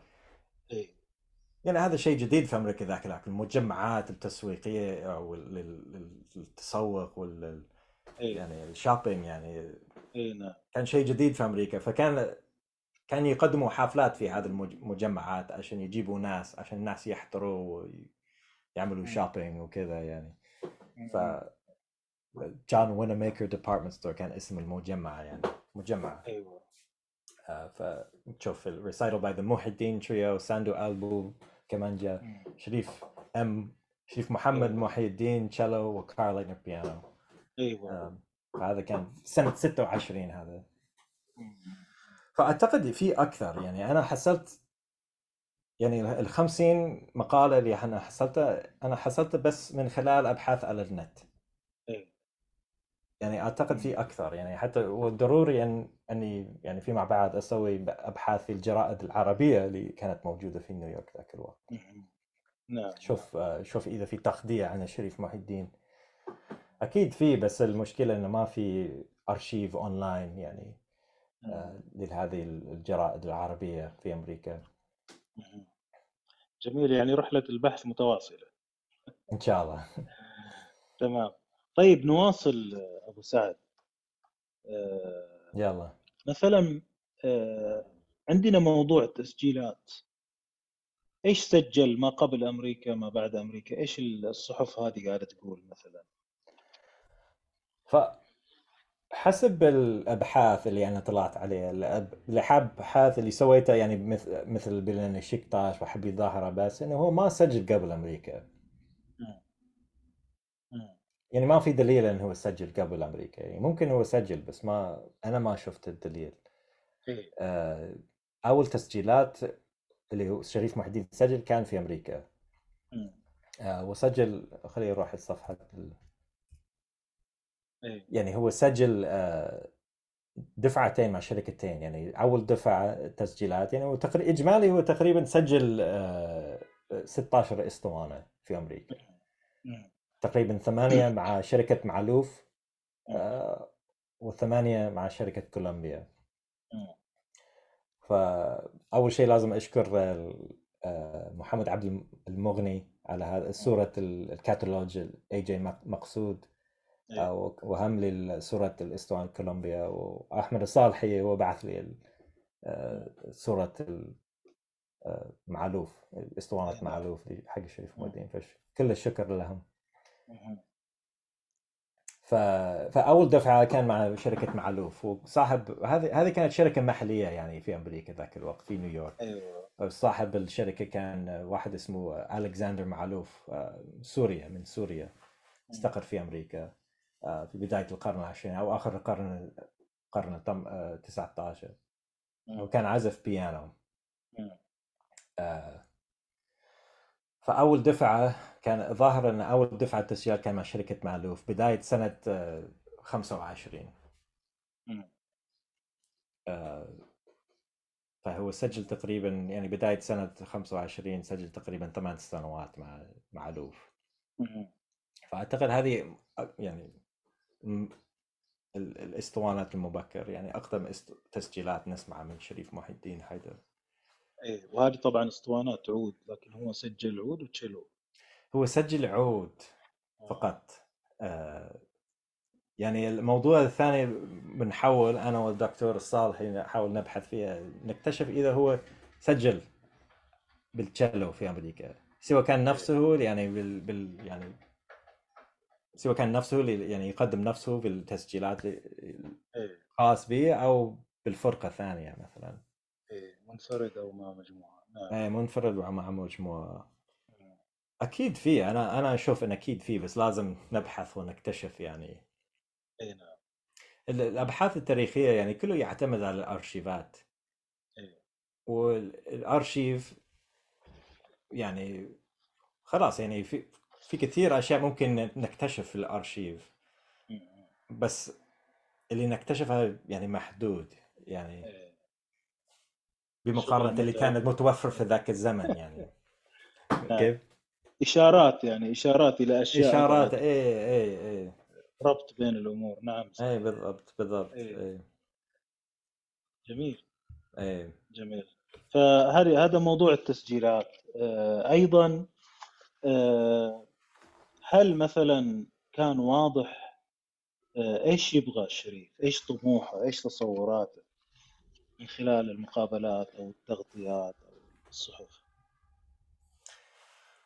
يعني هو هو كان يقول في الصحافة يعني هذه المقالة آه، في الجريد New York Times اللي صدرت بعد ما وصل أمريكا في سنة 24 إيه؟ كان كان يقول أن هدفه هو الفن يعني هو جاي أمريكا عشان آه عشان يكتمل آه أو يكمل أو يستمر في مهنته الفنية. وكان يقول إن أمريكا من أحسن الأماكن أكون موجود للمهنة الفنية المهنة الموسيقى. فأنا جيت بسبب ذلك. ف في سنة 26 كانت سنة مهمة لأن هذه السنة أنه أبوه وعائلته اللي كانوا موجودين في إسطنبول آه، شريف علي حيدر وزوجته فاطمة و... وبناتهم هم تركوا إسطنبول عشان يستقروا في الحجاز. وآخر شيء منعوا السلطة السعودية الحكومة السعودية الجديدة منعوهم إيه. استقرار فرجعوا واستقروا في بيروت. هذا كانت 26 وكانوا وكانوا شوية مز... يعني الحكومة التركية كانت شوية محرجينهم.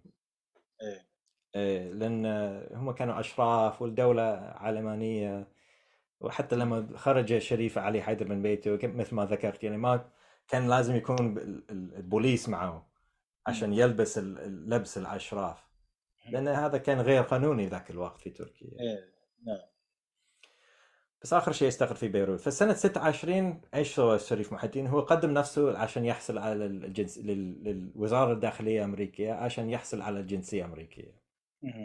وفي مقالة جميلة اللي كتبها الباحث الأمريكي ريتشارد آه، برو آه، برو آه، عن هذا الموضوع. هو كتب هو الشخص الوحيد غير أنا اللي كتب عن شريف محي الدين بالإنجليزي تقريبا. وعن وخاصة عن شريف محي الدين في أمريكا يعني. نعم. وهو هو حصل على هذه وثيقة.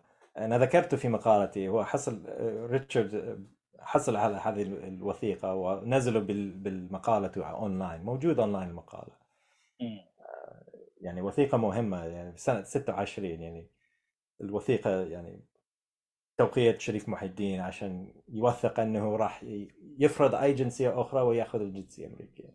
فكان نيته هذا يثبت أن هذا كان نيته ان أن كانت نيته أن يحصل على الجنسيه الامريكيه ويحصل ويستقر في أمريكا. إي نعم. ويستمر في النشاط الفنية إيه نشاط إيه. الفنية بالضبط. مم. وإيش تصوراته عن الموسيقى؟ يعني هو عنده آلة عود وعنده تشيلو وعنده اطلاع على موسيقات متنوعة عنده إيه. ثقافة ثقافة متنوعة. إيش كان وده يعمل بالعود مثلا؟ إيش كان وده يعمل بالموسيقى بالتأليف بالتأثير إيه. صراحة ما في هذا ال ال- الوجهات ما حصلت على هذه الوجهة نظر نظرات إيه. العميقة ال- إيه دقيقة يعني إيه. القريبة الدقيقة القريبة من من. الصحافة. يعني بس هذه المقالتين. يعني وخاصة مقالة نيويورك تايمز هو هم هم يذكرون كلامه يعني حرفيا يعني. إيه. آه. العود مثلا العود في أمريكا. يعني حسب يعني هو كان يعني باين إنه هو كان يحاول أن ينشر العود في أمريكا. مم. يعني هو كان يحاول أن آه يعني هو كان يحاول أن يعني يخلي العود معروف في الحلقات الأوساط الفنية الراقيه في أمريكا. مم. نعم. جميل. يعني هو كان يحاول أن يخلي العود عالم متعارف عليه من من ضمن الفنانين من نخبة الفنانين وخاصة ال- الناس اللي ذوقهم يعني الموسيقى الغربية الكلاسيكية. نعم. طيب آه، مثلا في شيء ذكر عن تعلمه للموسيقى عن مثلا التمرين عن مقارنة نفسه بآخرين أي تلميح من هذا النوع ولا ما كان في شيء؟ هو بس ذكر أنه درس على يد أحد الطلاب ديفيد بابر. وأنه والصحفيين اللي كتبوا عنه يقول أنه هو اخترع إيه. آه، تكنيك جديد للعود. إيه. تكنيك معاصر. بس ما في يعني ما في لمحة يعني ما في لمحة يعني دقيقة يعني. بس. نقدر نستنتج هذا الشيء من عم- أعماله يعني من نسمع موسيقته إيه. نسمع تسجيلاته. إيه إيه. نعم. نشوف ال- المشروعات الموسيقية والفنية اللي كان يدخل نفسه فيه يعني. نعم جميل. طيب آه، يمكن بعض الأسئلة الأخرى آه، نتكلم عنها. مثلا الآن هو آه، العشر سنوات هذه اللي بقى فيها في أمريكا. وبعدين يمكن تقول لنا ليش رجع؟ لأنه هو الآن حقق شهرة مميزة جدا والصحافة وال... يمكن في الراديو مشاركاته في الراديو ما ذكرناها. مم. أي صح لازم نتكلم في ال- الراديو. مم. فهو ك- فمثل ما قلنا يعني هو كان يحاول يتعرف الجمهور الأمريكي على العود. ففيما أظن هو كان أول شخص يقدم فقرة عود عزف عود منفرد على الإذاعات الأمريكية. آه، في سنة آه، تسعة 29 مم. عفوا في سنة 28 إيه. آه، في شهر فبراير فيما أظن آه، وقدمها على برنامج كان اس WRNY اذاعه المحطة WRNY وكان في برنامج على هذه المحطة اسمه Edison Hour طبعا إيه. ماخذ من توماس اديسون اللي اخترع. التسجيل والكهرباء إيه. آه، كان جزء من ال Edison Company يعني. شركة اديسون يعني مم. هذا كانت برنامجهم فكان عندهم آه، برنامج اسمه Music Around the World فهذه كانت من أول برامج الاذاعيه كان يحاول يتعرف الأمريكان على الموسيقات من مختلفة من انحاء العالم إيه. سواء كان من إفريقيا أو شرق ما كان يسميه شرق الأدني أو إيه. شرق آسيا وجنوب أمريكا يعني أوروبا. بس ما في أنا ش... أنا أنا اشتريت يعني حصلت بالأمازون البرنامج القديمة هذه ال Music Around the World البرنامج أيوه. الإذاعية إيه. ولاحظت فيها كل البرامج مش الموسيقى الحقيقية من هذه المناطق. هو كان عندهم فرقة إذاعية يقدم آه، كيف أقول لك تفسيرات الموسيقات من هذا العالم يعني.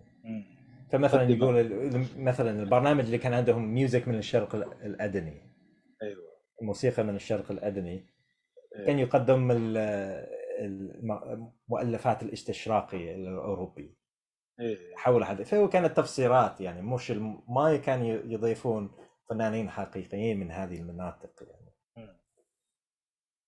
إلا شريف محي الدين.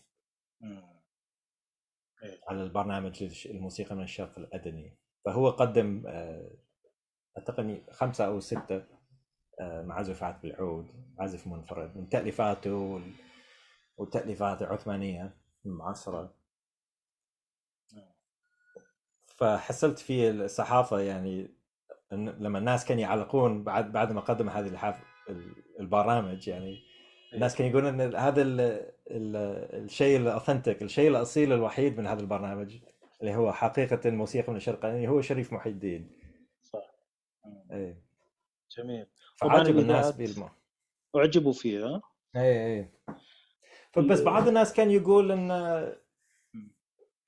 ما يعني بعض الناس كان يقول إن ما ما ما نشوف انه في دهشة يعني ما نشوف انه يعني كان كان العود ماندولين يعني ما نشوف انه هو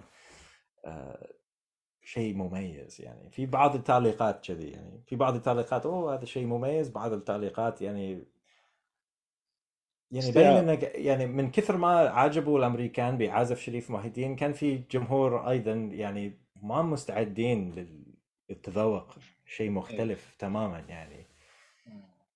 و و وذكر في في بعض ال... في أحد المقالات اللي كان يعلق يعني كانت تعالق على آه، برنامج شريف محي الدين على ال Edison Hour العازف المنفرد على العود إيه.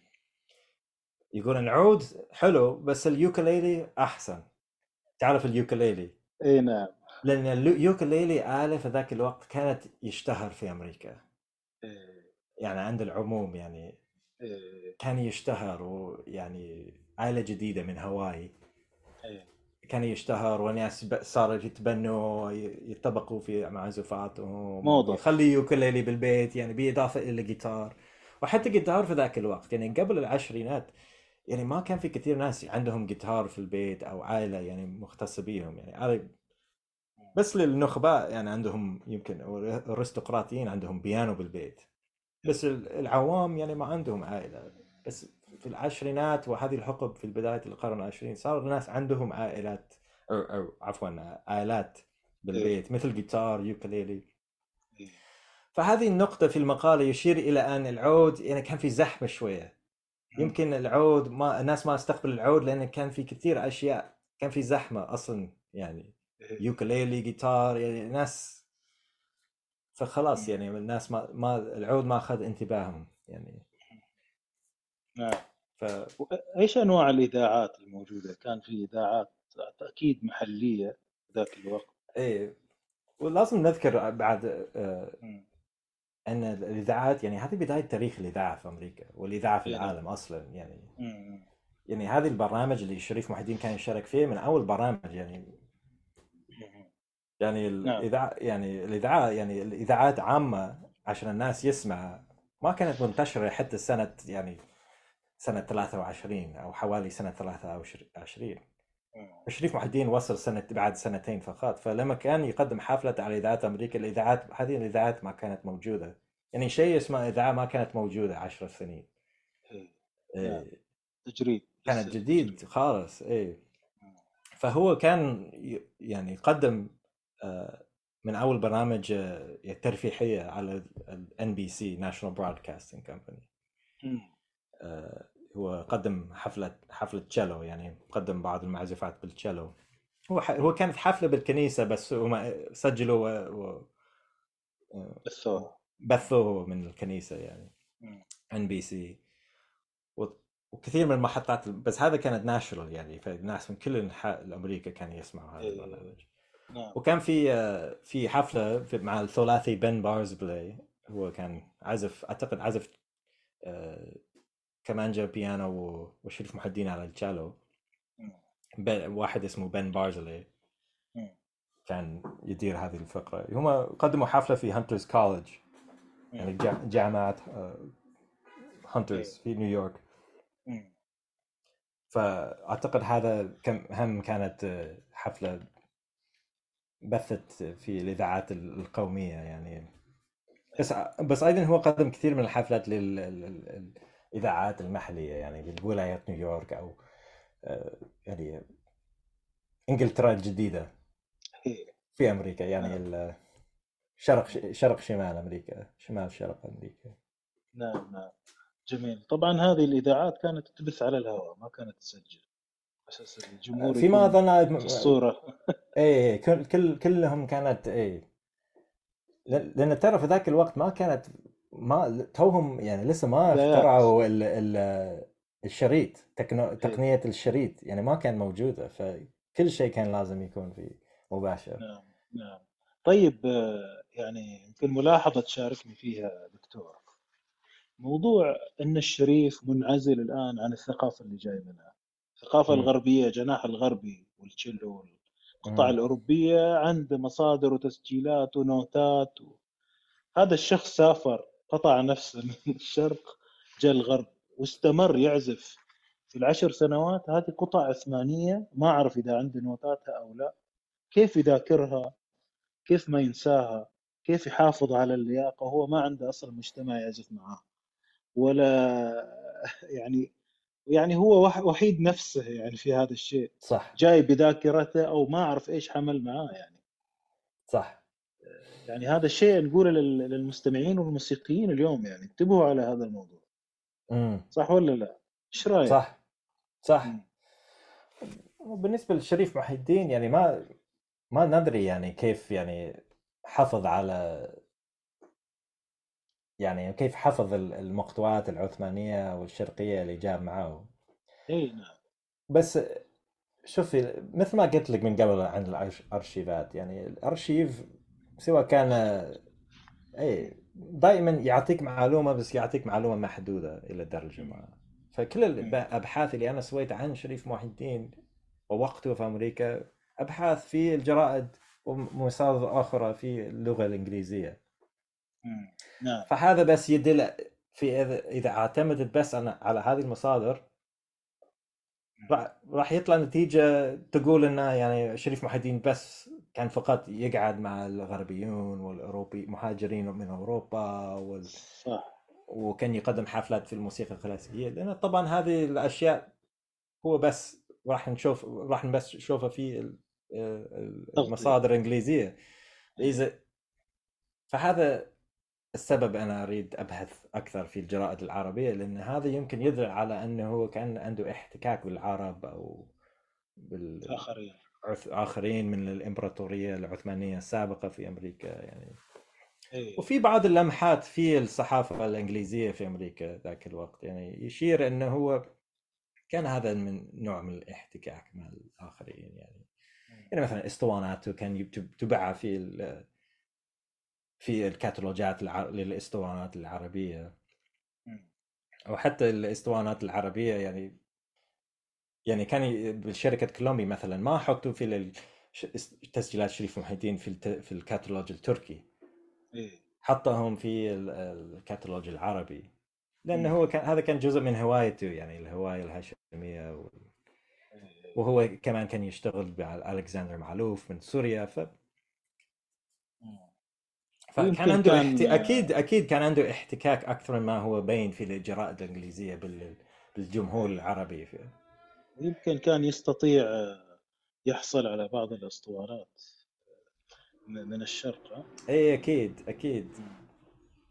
وخلاص نعم. هو شريف محي الدين يعني شخص موهوب يعني يعني أكيد هو يقدر من كثر ما هو كان متعمق آه، مرتبط بالموسيقى قبل ما راح على أمريكا أكيد هذا الشيء راح يحفظ وجاب بالعود وكان يقدم حفلات بالعود يعني كان يحاول آه، مثل ما أفهم يعني كان يحاول آه، أن يعرف الأمريكان على العود والثقافة والموسيقى العثمانية والشرقية والعربية يعني.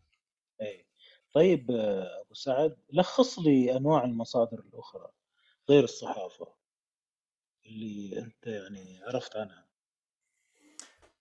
فالمصادر الاخرى هو مثل ما ش... آه، وريتك ال... ال... يعني الإهداء من ليوبولد جدوسكي وهذا يدل على احتكاكه وصداقته بليوبولد جدوسكي النشاط الفني والاجتماعي يعني يعني صداقة يعني إيه. وكمان في الكاتالوجات للإسطوانات و... و...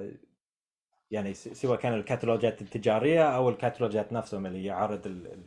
ال... المنتجات يعني. إيه الجرد إيه. يعني جرد الشركات اي بالضبط ففي في كان في جريدة أو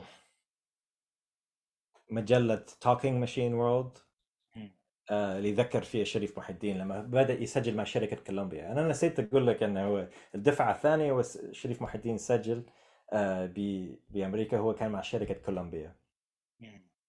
آه في بداية أو آخر سنة آه 27 ويمكن بداية مسجل قليل مع شركة كولومبيا في بداية سنة 28 فوقت ذاك لما كان بدأ سجل مع شركة كولومبيا ويستر اسطوانات مع شركة كولومبيا آه هو ذكر ال Talking Machine World إنه واحد اسمه شريف محي الدين سليل أشراف مكة آه هو قاعد يسجل اسطوانات مع شركة كولومبيا وهو يعزف آه، أغاني والنغمات على آلة اسمها العود إيه. وهو قريب من الماندولين.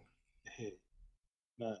تاكي ميشيما كان يقول إنه قريب من الماندولين. فدائما الصحافة في سواء كان في الصحافة أو هذه المجلات كان يقول إن كان يقارن العود كان يحاول يقارنه العود بأشياء سواء كان اللوت الأوروبي أو الماندولين. بس كثير منهم ذكروا الماندولين فهذا الشيء يعني عجبني. اي نعم. فكتابة حبيب ظاهر عباس هو حصل بعض المصادر اللي أنا ما حصلته يعني حاولت أدور عليه بس ما حصلته. آه فكان في آه مجلة موسيقية فنية American Music Quarterly اللي ذكر آه، شريف محي الدين في فيما أظن كان بعد حفلة حفلته اللي قدمها في في الإذاعة بالعود في إيه، نعم. ال Edison Hour فذكر فحبيب ظاهر عباس يعني كتابه يقول إنه ذكر ال American Musical Quarter كان يمدح في شريف محي الدين. فهذه ال... بس بس أكثر يعني أغلبية المصادر هو الجرائد. إيه وأيضا واهم الم... والمذكرات طبعا المذكرات مذكرات أخته اي مذكرات مذكرات الوالد ومذكرات أخته. إيه مذكرات إيه. الوالد اللي مترجم في آه، كتاب سيرة ذاتية اللي الفه جورج ستيف هل في أرشيفات مثلا أو راديوهات كتبت آه، بعض الأشياء؟ اي بس كل هذا مصدر في الجرائد مم. يعني البرنامج تقصد البرنامج للحفلات يعني الراديو مصادر عن الشريف اللي طلعت عليها كان من ضمنها الصحف والجرائد مذكرات مصباح مذكرات علي حيدر آه الكتالوجات زي ما ذكرت. نحاول نحصر الأنواع. آه أيضا يمكن بعض الراديوهات كتبت أو بعض الأرشيفات الأخرى. إيه, إيه يمكن إيه. في في الراديوات ال... يعني كان يصدرون برامجهم ومعلوماتهم في الجرائد يعني. آه حصلت. إيه. بس اي يمكن بس والمشكلة أنا ما ما اقرا وأتكلم اللغة التركيه ففي كثير أبحاث في التركية إيه. في اللغة باللغة التركية إيه. طبعا أعزائي المستمعين تلاحظوا إن الدكتور هنا يتكلم عن حقبة بين 24 و 32 أي. يعني فقط هذه يعني بين قوسين بس هذه الفترة يعني الشريف هناك الشريف ما قبل هذا الوقت وما بعد صح. هذا الوقت ولكن إحنا الآن مركزين على صح. هذه الفقرة إيه، عندك أي تعليق إضافي أبو سعد ولا أسألك السؤال التالي على موضوع المصادر بس أريد أذكر بس بس أقول إن في بعض المصادر أنا حصلت بخصوص تاريخ عائلته إيه؟ يعني يعني عائلته يعني سياسة الحجاز في القرن ال 19 وسياسة بداية القرن العشرين وإسقاط الامبراطوريه العثمانية ودورة أبوه في هذا الورطة السياسية اللي كانت تحصل في ذاك الوقت يعني. يعني مثلا حصلت هذا الكتاب في المكتب آه، في جامعة لايدن إيه. التاريخ التاريخ كتاب التاريخ اللي الفه أحمد زيني الدحلان. أيوه. الفقيه من مكة. القرن أيوة. 19 وحصلت فيه الكتاب بعض المعلومات عن عائلة شريف محي الدين. نعم نعم. آه، وأيضا حصلت في جامعة لايدن آه، رسالة اللي كتب شريف علي حيدر أبو شريف محي الدين. آه، رسالة اللي هو كتبها بالعربي إلى أوطان هو قال أوطاننا الحجاز عشان يحاول يشجعهم إن ما ينضم نفسهم للثورة العربية. نعم نعم. لأنه كان باين بالنسبة له باين لكثير من هذه كانت خطة بريطانية يعني. فهو نعم. كتب فشر أبو شريف محي الدين كتب يعني ما تنضمنوا للثوره العربيه وتعطوا اعداء الإسلام وبريطانيون يعني فرصة أن يد يدخل نفسهم في الأرض الإسلام يعني يعني فهو يعني سياسة عائلة شريف محي الدين هم كان يؤمنون أن القومية العربية يقدر يعيش تحت الستارة العثمانية يعني إيه، نعم. بس هذا كانت قبل العث يعني يعني قبل القومية التركيه بدأ يسيطر بشكل كامل على الساحة السياحية إيه. في في تركيا والإسطنبول يعني. جميل. طيب خليني أسألك سؤال قبل أن نذكر عودة الشريف. زين. سؤال عن الهوية. أنت لمحت لهوية الشريف أكثر مم. من مرة. ماذا كان الشريف يحاول أن يقول عن نفسه كهويه هوية شخصية هوية موسيقية. من خلال ما رأيت. يعني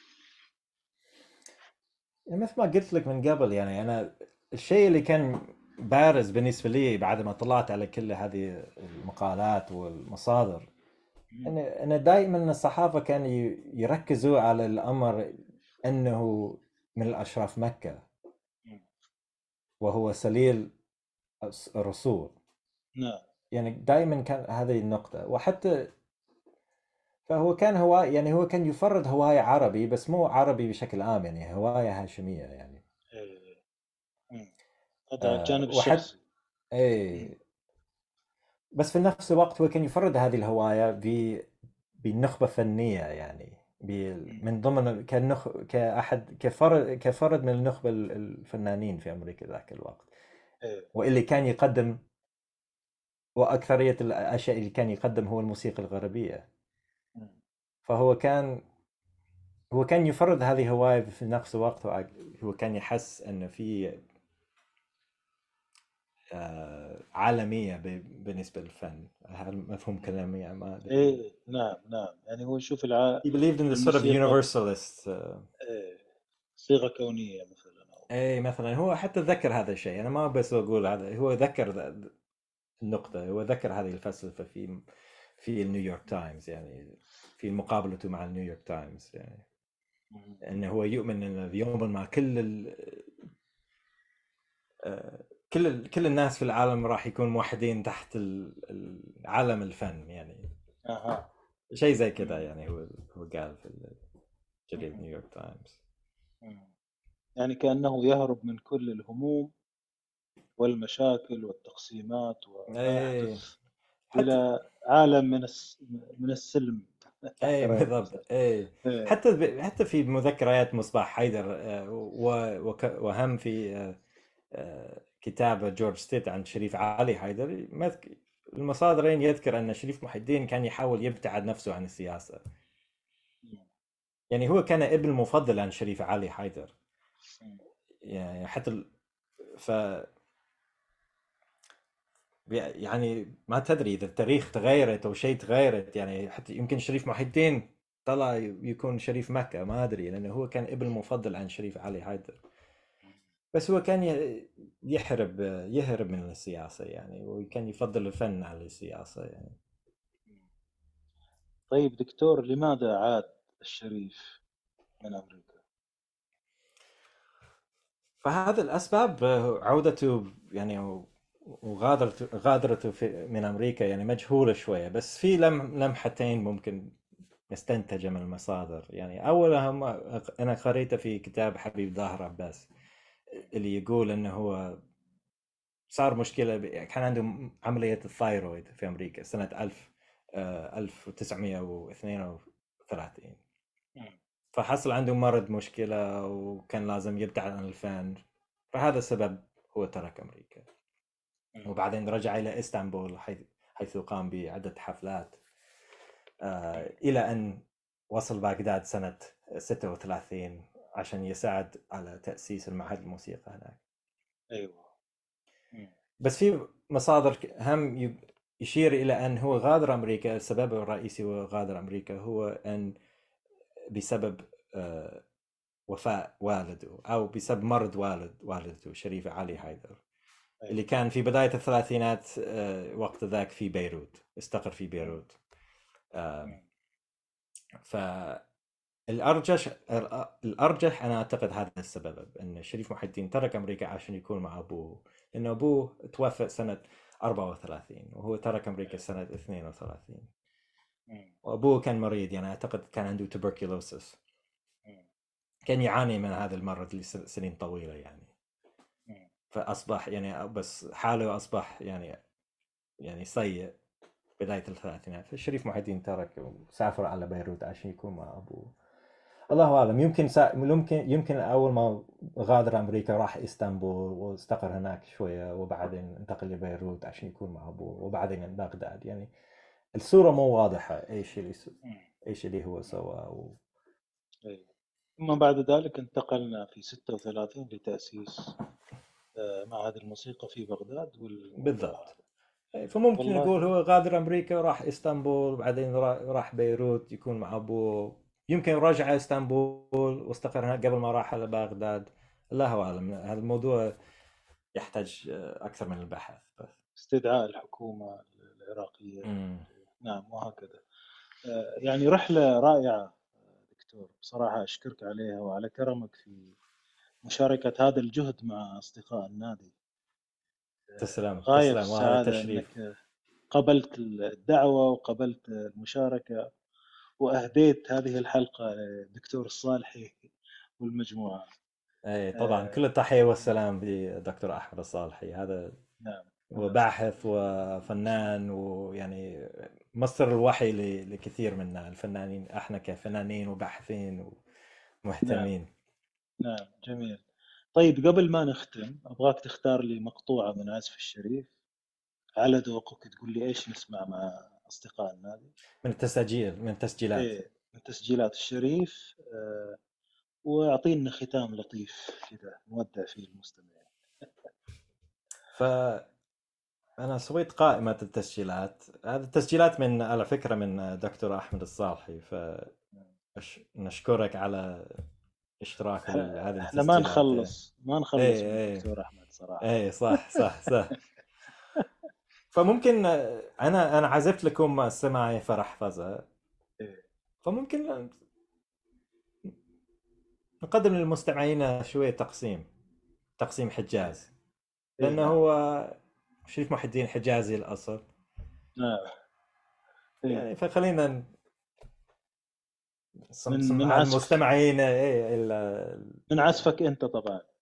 من عزفي أنا؟ لا أنا أتكلم عن التسجيلات okay يعني تسجيل تسجيل الشريف اي آه، تقسيم حجاز. اي شركة كولومبيا.